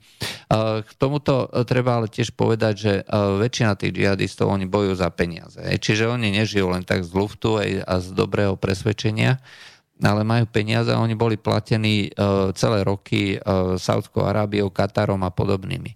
Uh, otázkou je, že odkiaľ majú teraz tie peniaze, pretože to nie je zámer Saudskej Arábie, aby sa presunuli z týchto miest do miest, ktoré nevyhovujú práve týmto krajinám. Môže to byť, môže to byť peniaze buď Ruska alebo Turecka. Hej, žiadne iné peniaze v tom nie sú. Možno ešte Iránu, ale tak ťažko, e, ťažko si to predstaviť, že e, Iránci budú dávať peniaze na toto e, a Sýria na to peniaze nemá. S veľkou pravdepodobnosťou sú to peniaze Európskej únie, ktoré sa platia... Čože? No, ktoré sa platia Turecku, aby Turecko neposielalo utečencom utečencov z tých utečeneckých táborov do Európy. Hej, my im platíme výpalné nejaké 3 miliardy ročne uh-huh. eur. Tam úplne stačí 1 miliarda presunúť na týchto džihadistov a máš pokryté kompletne všetky náklady na platy a na toto. Hej, lebo to je armáda. Hej, to je skutočne armáda ľudí, ktorí bojujú za prachy a s tým, že títo ľudia majú určité presvedčenie, v každej armáde by zrejme nechceli bojovať. A pokiaľ im dáš, pokiaľ ich správne motivuje, že tu budete zlikvidovaní, ale poďte tam, tam dostanete rovnaké peniaze, možno ešte dvojnásobné. A budete bojovať proti tým zlým neveriacim, lebo Kurdi sú e, zlí a neveriaci pre niektorých, odpadlíci.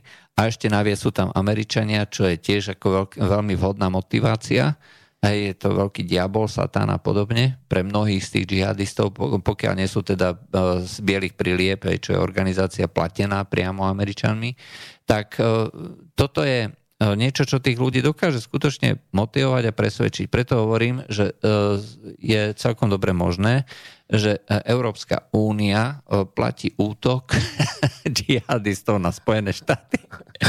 Počkaj, ale tam je ešte taká vec, že lepšie, keď sú džihadisti v Sýrii, ako keby sa vrátili domov do Európskej únie a tu no, toto je, ďalšia, toto, je, toto je ďalšia ako vec. nechcem byť cynický, ale proste toto, toto je, mi z toho vychádza. Toto je ďalšia vec. Turecko týchto ľudí používa skutočne ako keď sa robil kedysi prieskum bojom, aj, že sa hovoril, že tých nejakých grázlov treba dať do prvých línií, No však oni padnú, ale zistíme aspoň, že kde sú postavenia gulometov a podobne, tak oni ich, uh, oni ich teda nabudia nejakým kaptagonom alebo niečím podobným. To je droga na báze pervitínu alebo nejakého no, nie, niečo podobného. To, ináč preto oni uh, sú vždycky takí veľmi odvážni, hej, že hurá, ideme a takže utekajú, aj keď ich triafajú gulky a podobne. Veľmi často sú totiž skutočne akože nafetovaní neskutočným spôsobom.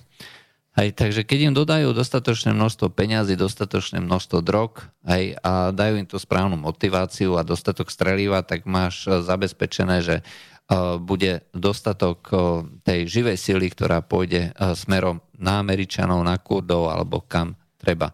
Toto je vec, ktorú si Američania, keď si len plánujú, hej, alebo rysujú aj na tých svojich udelátkach, niekde na tých mapách, E, zrejme neuvedomujú aj títo nejakí politickí reprezentanti. E, a e, to musia byť ľudia, ktorí sú priamo na mieste, ktorí dokonale poznajú tú mentalitu, dokonale poznajú tie prostriedky a dokonale poznajú aj to, že čo je vlastne možné od týchto ľudí očakávať. A pokiaľ to je takto, že e, takíto ľudia tam sú a predpokladám, že e, minimálne na tej tureckej strane e, takéto čosi je. Predsa len tá turecká tajná služba je považovaná za jednu z najvýkonnejších na Blízkom východe. Vie o každom šuchnutí, vrátane toho šuchnutia v roku 2013 a chemického útoku v Damašku.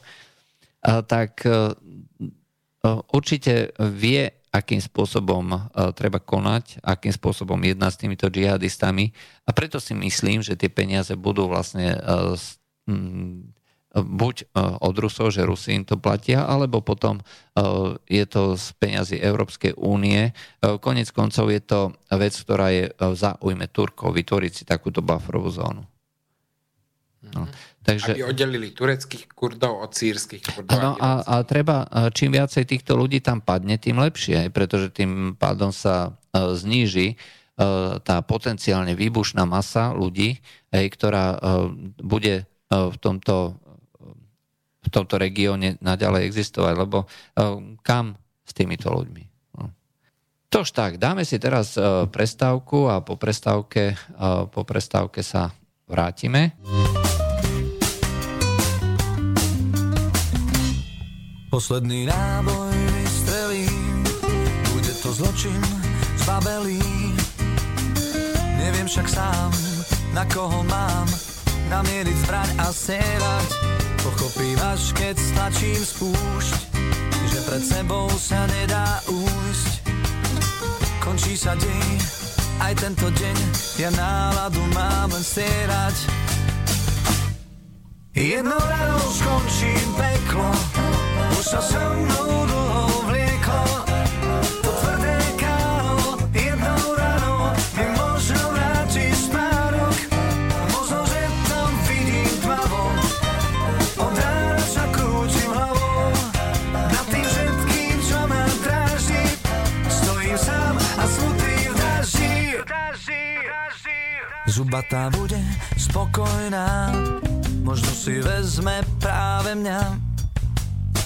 A možno nie, veď ten, kto vie, ten tasí kód a striera.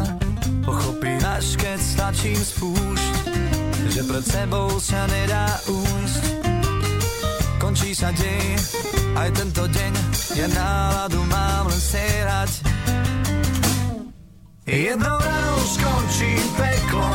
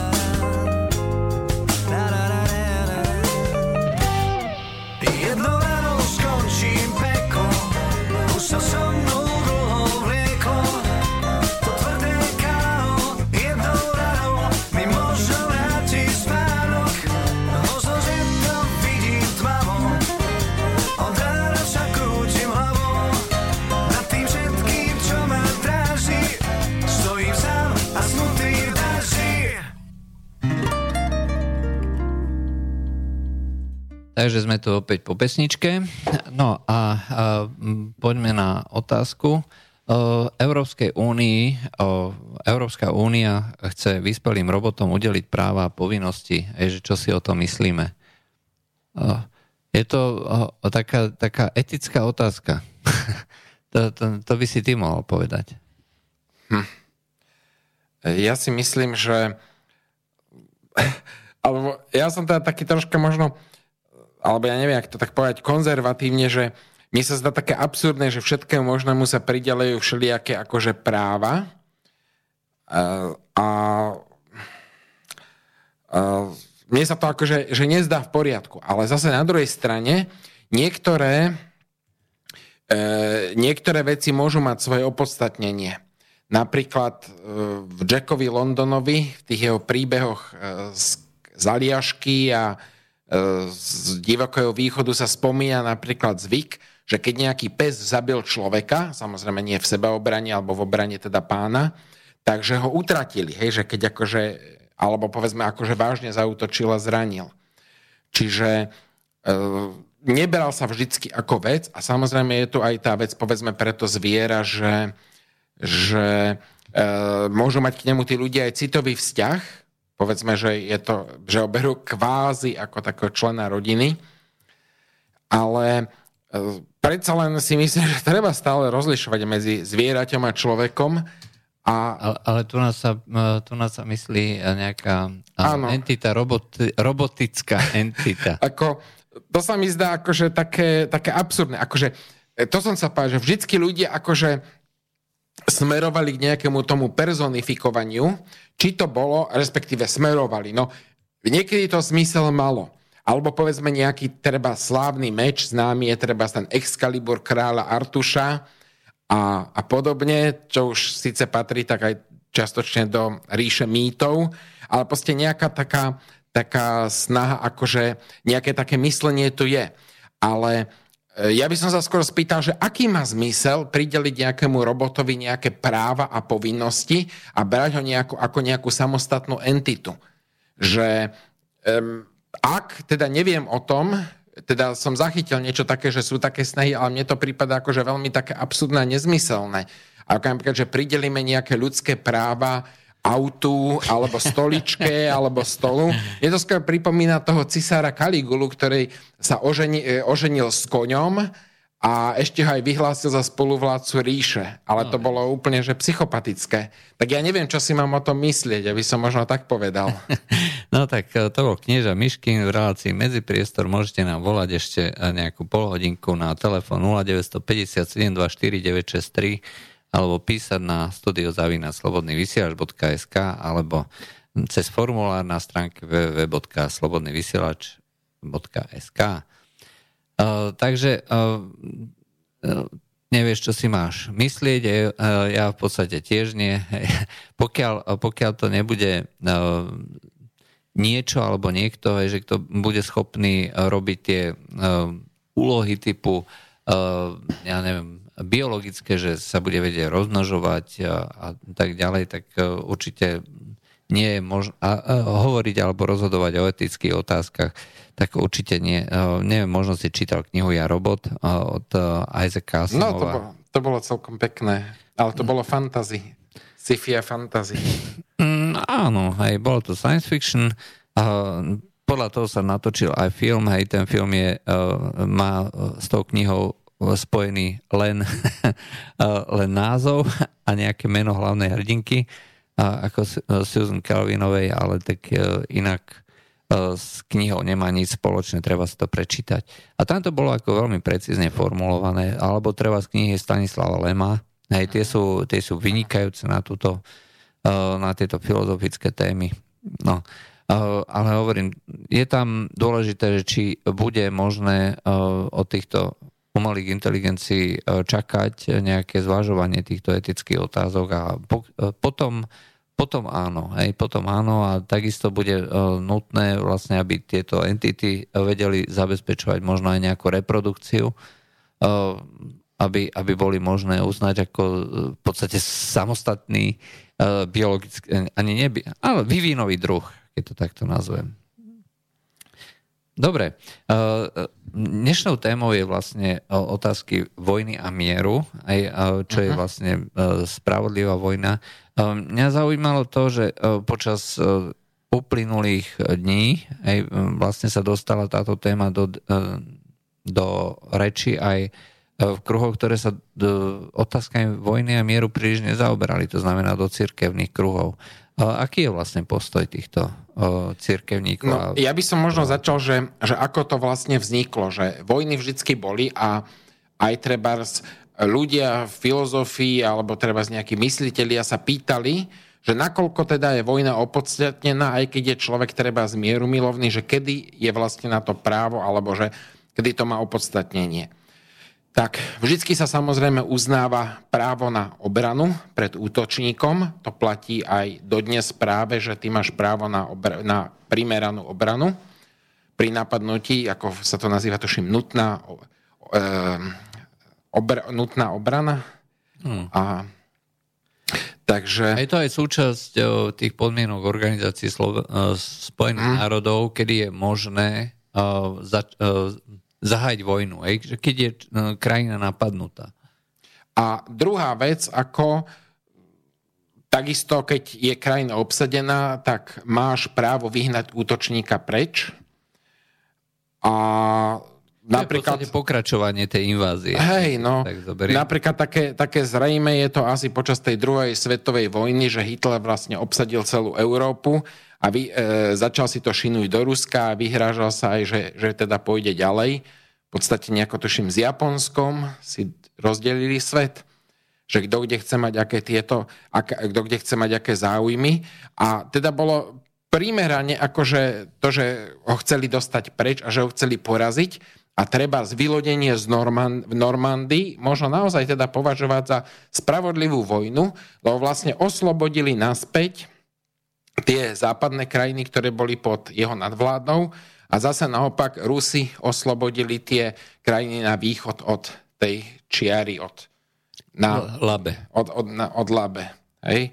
Ako je síce pravda, že potom si tam akože robili svoju politiku a samozrejme aj tí západní si robili tiež nejakú svoju a tak ďalej a tak ďalej, ale opodstatnené to bolo ja len a... pripomeniem, že sovieti. sovieti, hej. Aby sme boli áno, áno. historicky presne. Jasné, áno, jasné. A e, opodstatnenie to bolo a bolo to prirodzené a myslím si, že každý mysliaci človek akože musí uznať, že proste keď niekto bol útočník a teda bol akože e, že tie krajiny boli oslobodené, že je to, je to spravodlivé a, a opodstatnené. Ale ja by som mal skôr, možno ešte, kým budem pokračovať, na teba takú otázku, že e, napríklad e, Španielský poloostrov bol obsadený arabskými okupantami.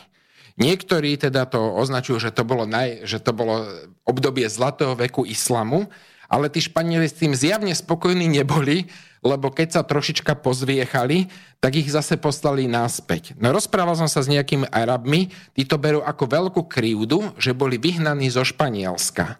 No ale e, podľa mňa e, môže sa okupant stiažovať na to, že bol vyhnaný z krajiny, kde, ktorú vlastne okupoval? Alebo čo si ty myslíš o tom, ako treba znalec islamu a týchto, týchto vecí? No, v prvom rade sa to nedá takto definovať, ako tie národy sa prelievali hore-dole uh-huh. a, a tá prítomnosť, e, prítomnosť islamu v Španielsku nebola čo aj 10 ročná, jednu, dve generácie, ale to boli stovky rokov. Uh-huh. Aj, čiže oni sa tam dostali uh, už uh, počas uh, Umajovcov, uh-huh. aj, uh, čiže vtedy vlastne uh, bola islamská, uh, islamský chalifát bol na Výslni a uh, tam no, a to bolo niekedy, tuším, v 9. storočí alebo v ktorom, uh-huh. hej, a, a boli vyhnaní až v 15. storočí. Hej, však Eh, Izabela eh, Kastilská a Ferdinand Aragonsky dali dokopy ako tie svoje eh, kráľovstva a počas rekonkisty dobili väčšinu toho španielského polostrova, alebo teda celý španielský polostrov naspäť. Takže to boli stovky rokov islamskej prítomnosti a tomu sa hovorí už v podstate status quo. Hej. Uh-huh. Čiže uh, pre tých moslimov, ktorí tam žili, tak uh, to už bolo ich domáce územie. Hej, uh-huh. povedať, že niečo po, po nejakých 300, 400, 500 rokov, hej, že, že je naše, hej, je, uh, je skutočne ako blbé. Uh, ale zase treba na to pozerať z tej historickej perspektívy. Je to už od toho 15. storočia, je to už španielské prostredie, kresťanské prostredie, zase je to status quo. Hej, hovoriť o tom, že my máme na to historické právo, je proste uh, blbosť. Uh-huh. Národy sa prelievali hore-dole, aj, keby sa išlo takto do histórie, tak by sme uh, tak rovnakým spôsobom by si teraz mohli Turci nárokovať všetko až po Bratislavu, aj pretože uh-huh. to bolo ich. Uh-huh. a tiež tu nám boli Eh, tiež Osmanská ríša ako postupovala, tak to boli tiež stovky rokov v niektorých regiónoch, kde vládli, vládli Turci, respektíve moslimovia. Hlavne Balkán teda. Isté, hej. Takže, Tam boli najlepšie. Takže na to netreba pozerať ako z tej perspektívy, že ja neviem, toho takého skráteného uvažovania, uh-huh. ale jednoducho treba brať tú históriu tak, ako je, pretože z tohto pohľadu napríklad my sa nikdy nezbavíme ako problémov s Maďarmi, pretože Maďari tu na, si založili to svoje uhorské kráľovstvo aj po príchode do Panovskej nížiny a vládli tu skoro od toho 10. storočia až, až do 20. No. storočia. Hej, to bolo kontinuálne, tu bola stále tá uhorská prítomnosť. A podstate e, jedinou, jediným regiónom, že kde sa neustále držala prítomnosť Uhorského kráľovstva, bolo Slovensko. My sme v podstate koreňom, hej, e, koreňom toho, toho Uhorského kráľovstva, hej, e, ktoré bolo kráľovstvo Maďarov, ako to oni chápu. Hej, a, a ak to budeme brať z tejto historickej perspektívy o Trianonskej zmluvy, ešte nie ani 100 rokov pre Boha živého.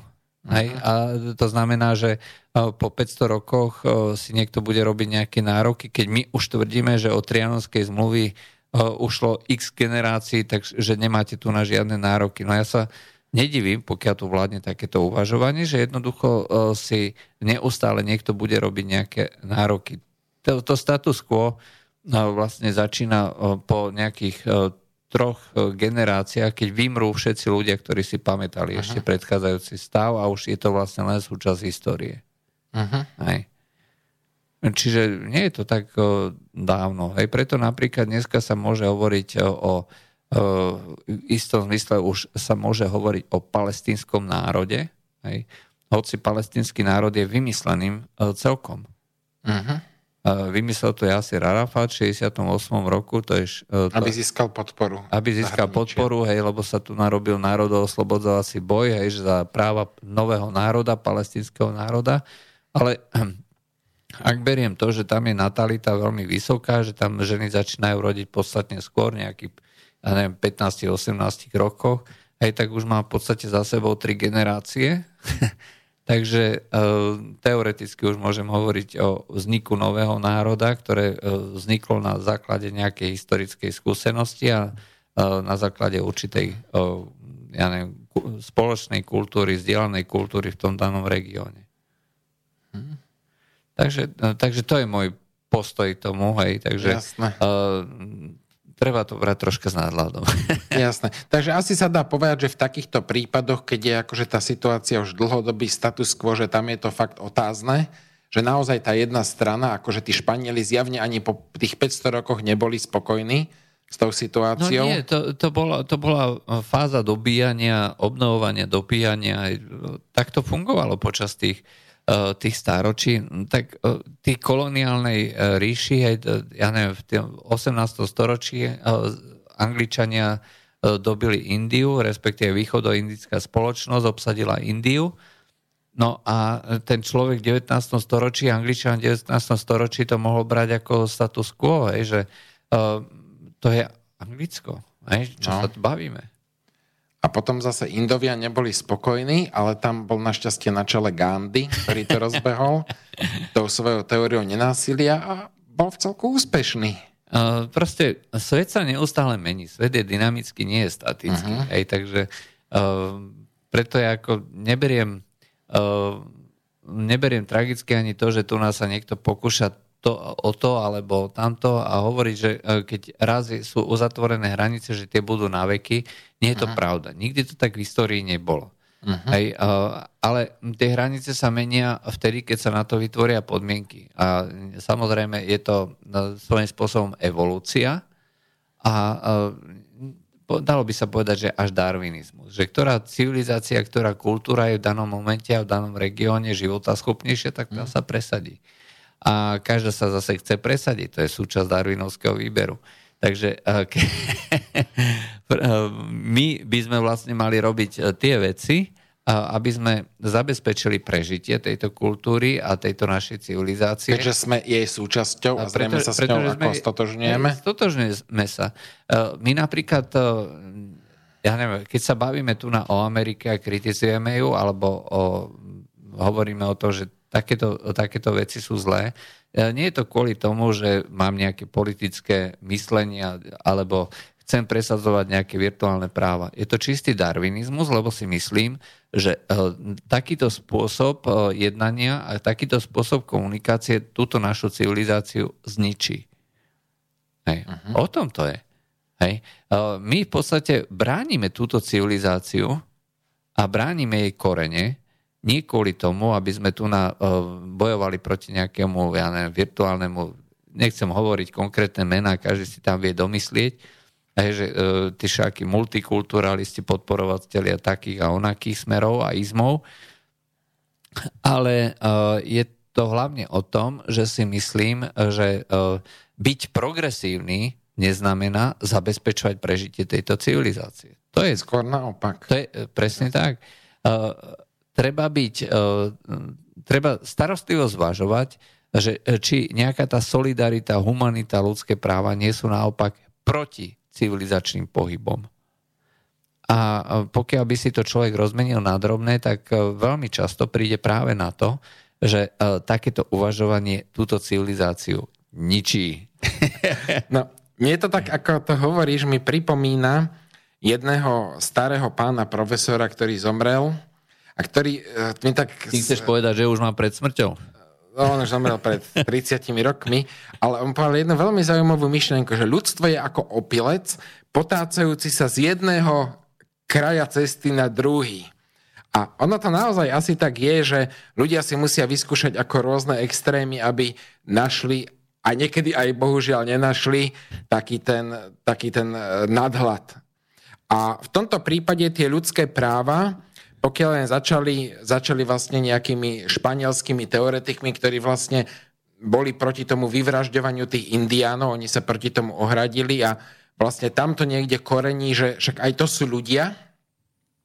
Áno, a... treba pripomenúť, že oni neboli ľudské bytosti ešte najviac, keď boli pohania, až keď boli pokrstení, získali Hej. určité práva, ale niektoré získali právo byť nezabití. No a paradoxne potom nakoniec tom, v tej ju, Južnej Amerike, teda najhoršie to bolo asi pri tom príchode, lebo vtedy prišli aj rôzne choroby, ktoré to tam dosť zničili, ale potom paradoxne v tej Južnej Amerike tam sú premiešaní tí Španieli s tými uh, indiánmi a v tej severnej tam vlastne indiáni skončili v rezervácii. Taký paradox, že? No, ale, ale vráťme sa zase naspäť tomu tej myšlienke, že teda bavíme sa o tom, že tá obrana je spravodlivá, ale proste, jak sa mení ten status quo, tak je, to začína byť také otáznejšie. Ale takto to bolo akože dlhý čas. Ale vlastne e, v poslednom období prišli situácie, keď e, aj možno s tou väčšou informovanosťou, že vznikla otázka, že či zasiahnuť v prípade nejakého konfliktu, keď to nejde o našu obranu, ale o obranu ľudstva ako takého, alebo ľudí ako takých. E, konkrétne išlo o problém v Rwande, ten bol myslím taký vypuklejší, ale čiastočne aj v vojna v Juhoslávii, že či je v poriadku, keď, keď sa deje nejaká genocída. Keď proste nejaká časť ľudí vyvražďuje inú časť úplne tak, no asi nie bezdôvodne, tí ľudia si, si myslia, že majú na to dôvod, ale že či netreba zasiahnuť. No a v tej Rwande to bolo fakt také, teda čo vieme o tom, to bolo také fakt bezúčelné zabíjanie sa a vtedy si vlastne ľudia dali otázku, že či netreba zasiahnuť aj v prípade genocidy, že či nie sme my oprávnení aspoň to nejako zastaviť tých vrahov a oddeliť poste bojujúce strany od seba. No ale nejaký, nejaký zmysel v tej Rwande by to malo. Je teda veľmi otázne, nakoľko to malo zmysel v Kosove a tam, e, tam potom človek skôr vidí, že tam išlo o nejaké iné záujmy ako o zabráneniu nejakej genocídy. Ale teraz e, v podstate, čo, čo sme videli v Líbii, v Iraku, alebo teraz najnovšie, o čom sa bavíme v Sýrii, tak tam už to vlastne zmysel nemá. Lebo v, napríklad v Líbii tam bol tam bol e, síce tvrdý diktátor, ale tí ľudia tam mohli žiť, tam nejako fungovalo, aspoň v tých na pomery, celkom slušný ako právny štát, nejaká zákonnosť, poriadok. A teraz vlastne odkedy je Líbia rozvrátená, tak sa tam bandy medzi sebou len tam zabijajú, terorizujú ľudí a Proste je sa. Kone, konečne zaviedli civilizované otroctvo. A tak ďalej. Takisto, takisto v Iraku. V Iraku to k ničom... To, nedá sa povedať, že by sa to tam nejako akože zlepšilo, skoro zhoršilo. E, kvanta ľudí boli zabitých a zbytočne a tak. A je to teraz taká otázka, že na, nakoľko je naozaj, nakoľko je opodstatne taký nejaký humanitárny zásah, No a najhoršie to vlastne vyzerá teraz v tej Sýrii, keď sa vlastne akože humanitárne zasiahlo, ale nevie sa ani proti komu, k čomu to má vlastne viesť a že či to vlastne nejaký efekt bude mať. A pritom ani sa nepreukázalo, že či naozaj ten, sír, ten chemický útok nastal a podľa všetkého to je naozaj len fikcia. A nie je to len povedzme môj a tvoj názor, ale myslia si to aj západné médiá, viacerí ľudia. To je na tomto zaujímavé. No, ono, máš úplnú pravdu v tom, že je to e, ťažké rozhodnúť, pretože miera subjektivity je extrémne vysoká. Hej? A nikto nevie povedať, že e, čo je pravda, čo nie je pravda. Vzhľadom na to, že dneska médiá ako také e, sú schopné vyprodukovať alebo vyfabrikovať prakticky čokoľvek ty už dneska nemôžeš veriť videu, nemôžeš veriť fotografiám. To proste nie je žiaden dôkaz. Každý uh, troška lepší filmár ti nafilmuje čokoľvek. A záleží len na kredibilite uh, toho konkrétneho človeka, uh, ktorý tie veci sprostredkuje, že či mu veríš alebo neveríš. Dneska tie biele príoby, ja poviem jeden príklad, čo som práve zachytil v uplynulých dňoch. Uh, admirál, uh, admirál Alan West hej, bol šéf admirality, hej, to znamená hlavný veliteľ anglického námorníctva, hej, zástupca ministra, obra, uh, ministra zahraničia a tak ďalej v Anglicku, šéf špionáže a t- vieš, proste... Čiže nie hoci kto? No, ako všetko bývalé, dneska už robí nejakého šéfa vysokej školy, ale doteraz je napríklad členom privátnej rady, ktorá dáva nejaké stanoviska alebo radí jej veličenstvu Spojeného kráľovstva. čiže je Kráľovný to, Alžbety II. Kráľovnej Alžbety II. Čiže je to človek, ktorého úsudok a ktorého názory si extrémne ľudia vážia. A on povedal v interviu pre BBC, hej, zaujímavé je, že e, všetky informácie, ktoré máme, sú e, od bielých prilieb a to je organizácia, ktorá je zaujatá, aj ktorá nie je vieryhodná. A my nemôžeme na základe tohto založiť naše konanie. Hej, pretože toto je proste niečo, čo je nonsens. Uh, to povedal človek, ktorý je považovaný ako za mimoriadne kompetentného v oficiálnom britskom médiu, ako BBC nie je asi nič oficiálnejšie. Aj. A povedal to uh, úplne nedvojzmyselne a nedvojznačne, e, že e, proste nemôžeme na tomto založiť akciu. E, keď to povie takýto človek v takomto médiu a takto jednoznačne, tak je to extrémne silné vyhlásenie. Neviem si predstaviť silnejšie. A mimochodom, v tom istom rozhovore povedal, že, že, Rusi, že politika Rusov je založená na lži. Ale napriek tomu, napriek tomu stále trval na tom, že nemôžeme našu akciu založiť na nepotvrdených skutočnostiach bielých prilieb, hej, ktorý, ktoré sú z jeho pohľadu absolútne nedôveryhodné.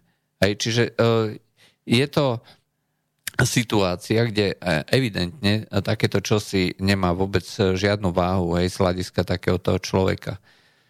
Takže tak, no čokoľvek, čo sa v Sýrii povie a zdrojom sú biele prilby, treba brať ako keby to povedal Hollywood. Hej? Nejaký hollywoodský režisér povedal teraz, že podľa môjho posledného filmu Napríklad Quentin Tarantino, že? Áno, hej, že došlo k vyvraždeniu toľko, toľko, toľko. Kill Bill vyvraždil a tak ďalej, že? No, skutočne ako, že e, tá hlavná predstaviteľka Kill Billovi všetkých povraždila, hej? pretože tak to vyzeralo v tom filme. Hej. Ale toto je presne to isté. Ja sa nedivím, že dostali Oscara za, za toto, lebo si zaslúžili, hej. keď to tak zoberieš. No, ja by som ale možno prešiel k tomu, že čo sa teda udialo také nové, že vlastne aj čo som sa ja rozprával s ľuďmi, čo majú nejaký kontakt zo Sýrie, alebo aj tu nám boli nejakí ľudia zo Sýrie, takto, že povedzme si, že kresťania nie sú celkom nezaujatou stranou, ale naopak skôr zaujatou, pretože Asad ich ochraňuje. Asad ochraňuje Alavitov, Asad ochraňuje kresťanov, Asad ochraňuje e, ďalšie skupiny a naopak odmieta džihadistov, ktorí vlastne rozputali túto, túto vojnu. Ale napriek tomu, ako sú to ako relaty, alebo treba z jezídov, ale napriek tomu to sú všetko také mierumilovné skupiny, ktoré akože netúžia, netúžia po vojne, No a teraz vlastne církev sa snaží byť ako vždycky apolitickou situáciou a podľa možnosti sa nevyjadrovať ako k nejakým politickým témam. Áno. Ale napriek tomu je zaujímavé, že aj... aj za druhej svetovej vojny boli veľmi opatrní. Hej. Hej, ale niečo uhrali, čo, čo mohli. Aj nejakých židov zachránili a tak ano. ďalej. Takže ale vráťme sa teraz k tomu, že, že aj pápež František sa vyjadril k tomu útoku v Sýrii že dal nejaký, nejako najavo tak veľmi diplomaticky, že to celkom nie je v poriadku a že by sa malo, malo niečo robiť, akože skôr prikročiť k diplomácii na miesto bojovania. E, Salesiáni dali, dali vyhlásenie, respektíve už viacero dokumentov, normálne na stránke Salesianov sa dá nájsť, kde hovoria o situácii v Sýrii, že, že médiá ju skresľujú. E, potom treba Napríklad som si pozeral teraz Hnutie Fokoláre, to je kresťanská e, naddenominačná organizácia, ktorá sa k politike vyjadrila naposledy niekedy pri páde e, Sovietskeho zväzu a páde komunistického režimu. Hej, oni sa, ne, oni sa minimálne vyjadrujú k takýmto veciam. A teraz sa normálne vyjadrili, že, že treba opustiť e, politiku boja a vrátiť sa k politike dialógu a hľadania, spoločného hľadania riešení.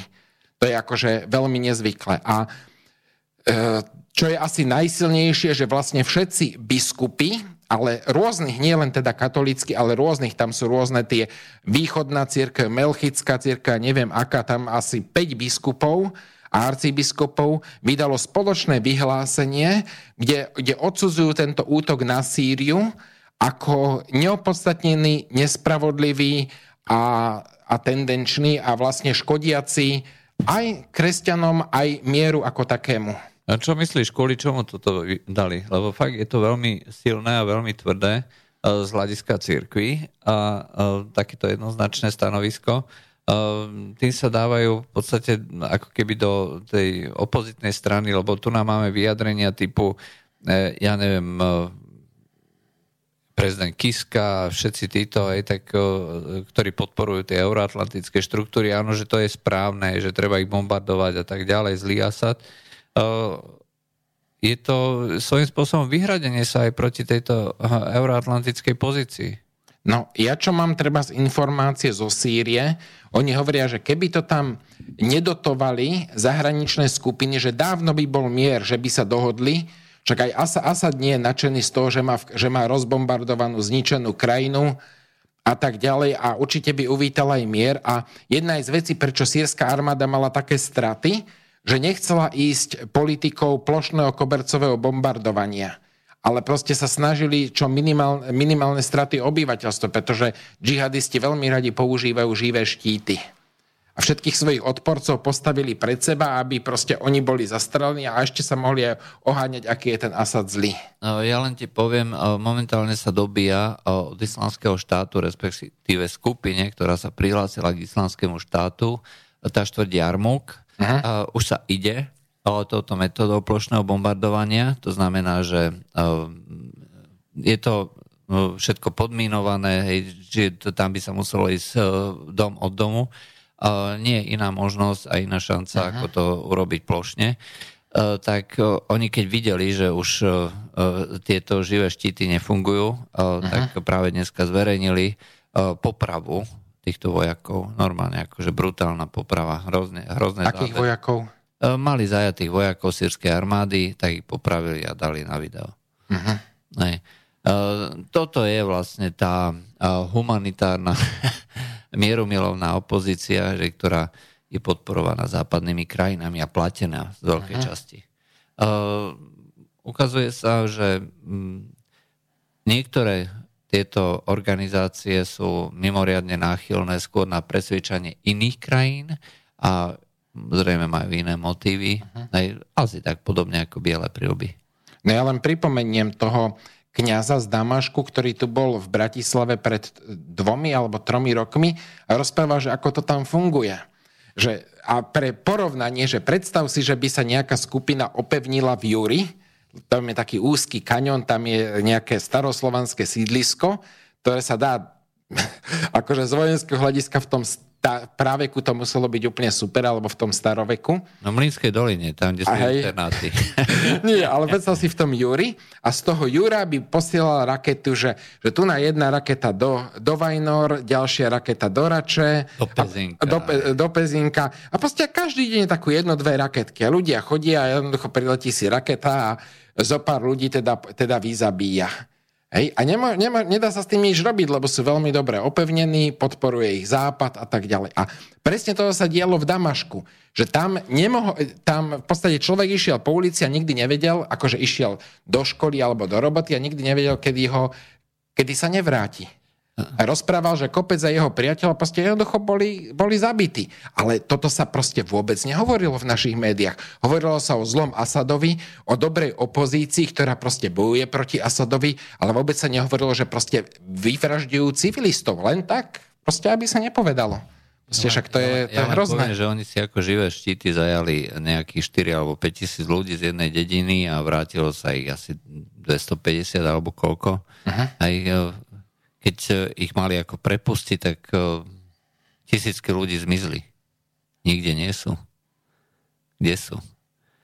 A takýmto spôsobom to fungovalo v celej tejto sírskej vojne. Preto, keď sa bavíme o tom, že čo je vlastne právo vojny alebo právo na vojnu, tak e, právo vojny z hľadiska teroristov ne, neexistuje proste žiadne. Je to je absolútne bezprávie, ale dá sa povedať, že aj z hľadiska, e, z hľadiska e, týchto západných krajín neexistuje dodržiavanie žiadnych noriem. Neexistuje absolútne nič. Tu sa oháňame tými všelijakými, ja neviem, že je vojnový zločin robiť kobercové bombardovanie. Jednak tie mesta ako Tikrit, Fallujah alebo Mosul, hej, boli uh, takisto kobercov bombardované. Zo strany Američanov. Zo strany Američanov, ale uh, upozorňujem, ja vôbec ich neviním z toho. Ja viním z toho tých žihadistov. Predsa nepošleš tých svojich vojakov na smrť, keď máš možnosť, svojich vojakov, keď máš možnosť to kobercovo bombardovať a pozabíjať všetkých teroristov, uh, je to ďaleko humánnejšie voči mojim ľuďom, a voči mojim uh, civilistom, ktorých ja mám zastupovať, keď som bol veliaci veliteľ, ani by ma nenapadlo poslať tam vojakov, pokiaľ by som to mohol plošne zbombardovať. Nie som blázon. Pretože takto by mala fungovať civilizácia, starať sa o vlastných občanov uh, a mať na starosti a na pamäti prospech vlastných občanov. A uh, ak E, si niekto myslí teda, že e, treba zachovať tie, e, tie hodnoty, tie domy, pretože ich bude treba znova všetky tie ruiny zbúrať a znova to postaviť. To bude obrovské množstvo. A keď vie, že sú tam nejakí civilisti, ktorých možno, ja neviem, nejakí z mojich známi a podobne, že do toho, že toto pôjdem dobrovoľne, tak toto by som ešte chápal. Hej. Ale aj tak je to veľmi ťažké rozhodnutie. Je, je to veľmi ťažké rozhodnutie, ale pokiaľ by som mal byť nejaký uh, takýto vojak, uh, pokiaľ by som vedel, že mám možnosť to plošne zbombardovať, tak určite to nechám plošne zbombardovať. Pretože zachránim životy mojich ľudí, za ktorých ja som zodpovedný. A to, že uh, zahynie obrovské množstvo aj civilistov, za prvé, uh, vo vojne sú prvou obeťou uh, vždy pravda a civilisti. A civilisti sú nevinnou obeťou každej vojny, bez ohľadu na to, či sa nám to páči alebo nie. No a čo sa týka týchto, týchto plošných bombardovaní, no uvidíme, ako to bude s tým jarmukom. Hej. Uh, to, čo hovoria a opisujú títo ľudia z Damašku, tak tvrdia, že uh, to ešte nevideli, že tam proste letí jedno lietadlo za druhým a furt v jednom kuse výbuchy a bombarduje sa to tam. Je to také násilné presvedčanie, aby sa vzdali. Nikto ich nechce pozabíjať len tak. Oni majú v podstate voľný, voľnú cestu na sever, hej, len nie sú ochotní k dohode. A to, že e, sú, budú umierať možno civilisti, nie je to vina tých, ktorí bombardujú, je to vina tých, ktorí ich tam držia. Hm. Vieš, v tom je celý problém. A v tom je úplne zlá, zlá optika. Preto ja hovorím, nie, vôbec nejakým spôsobom neviním Američanov ani Iračanov a tak ďalej, že, uh, že to robia tak, ako robia. Viny sú tí, ktorí tie mesta obsadili a držia teroristov. Hm. Aj tí sú zodpovední.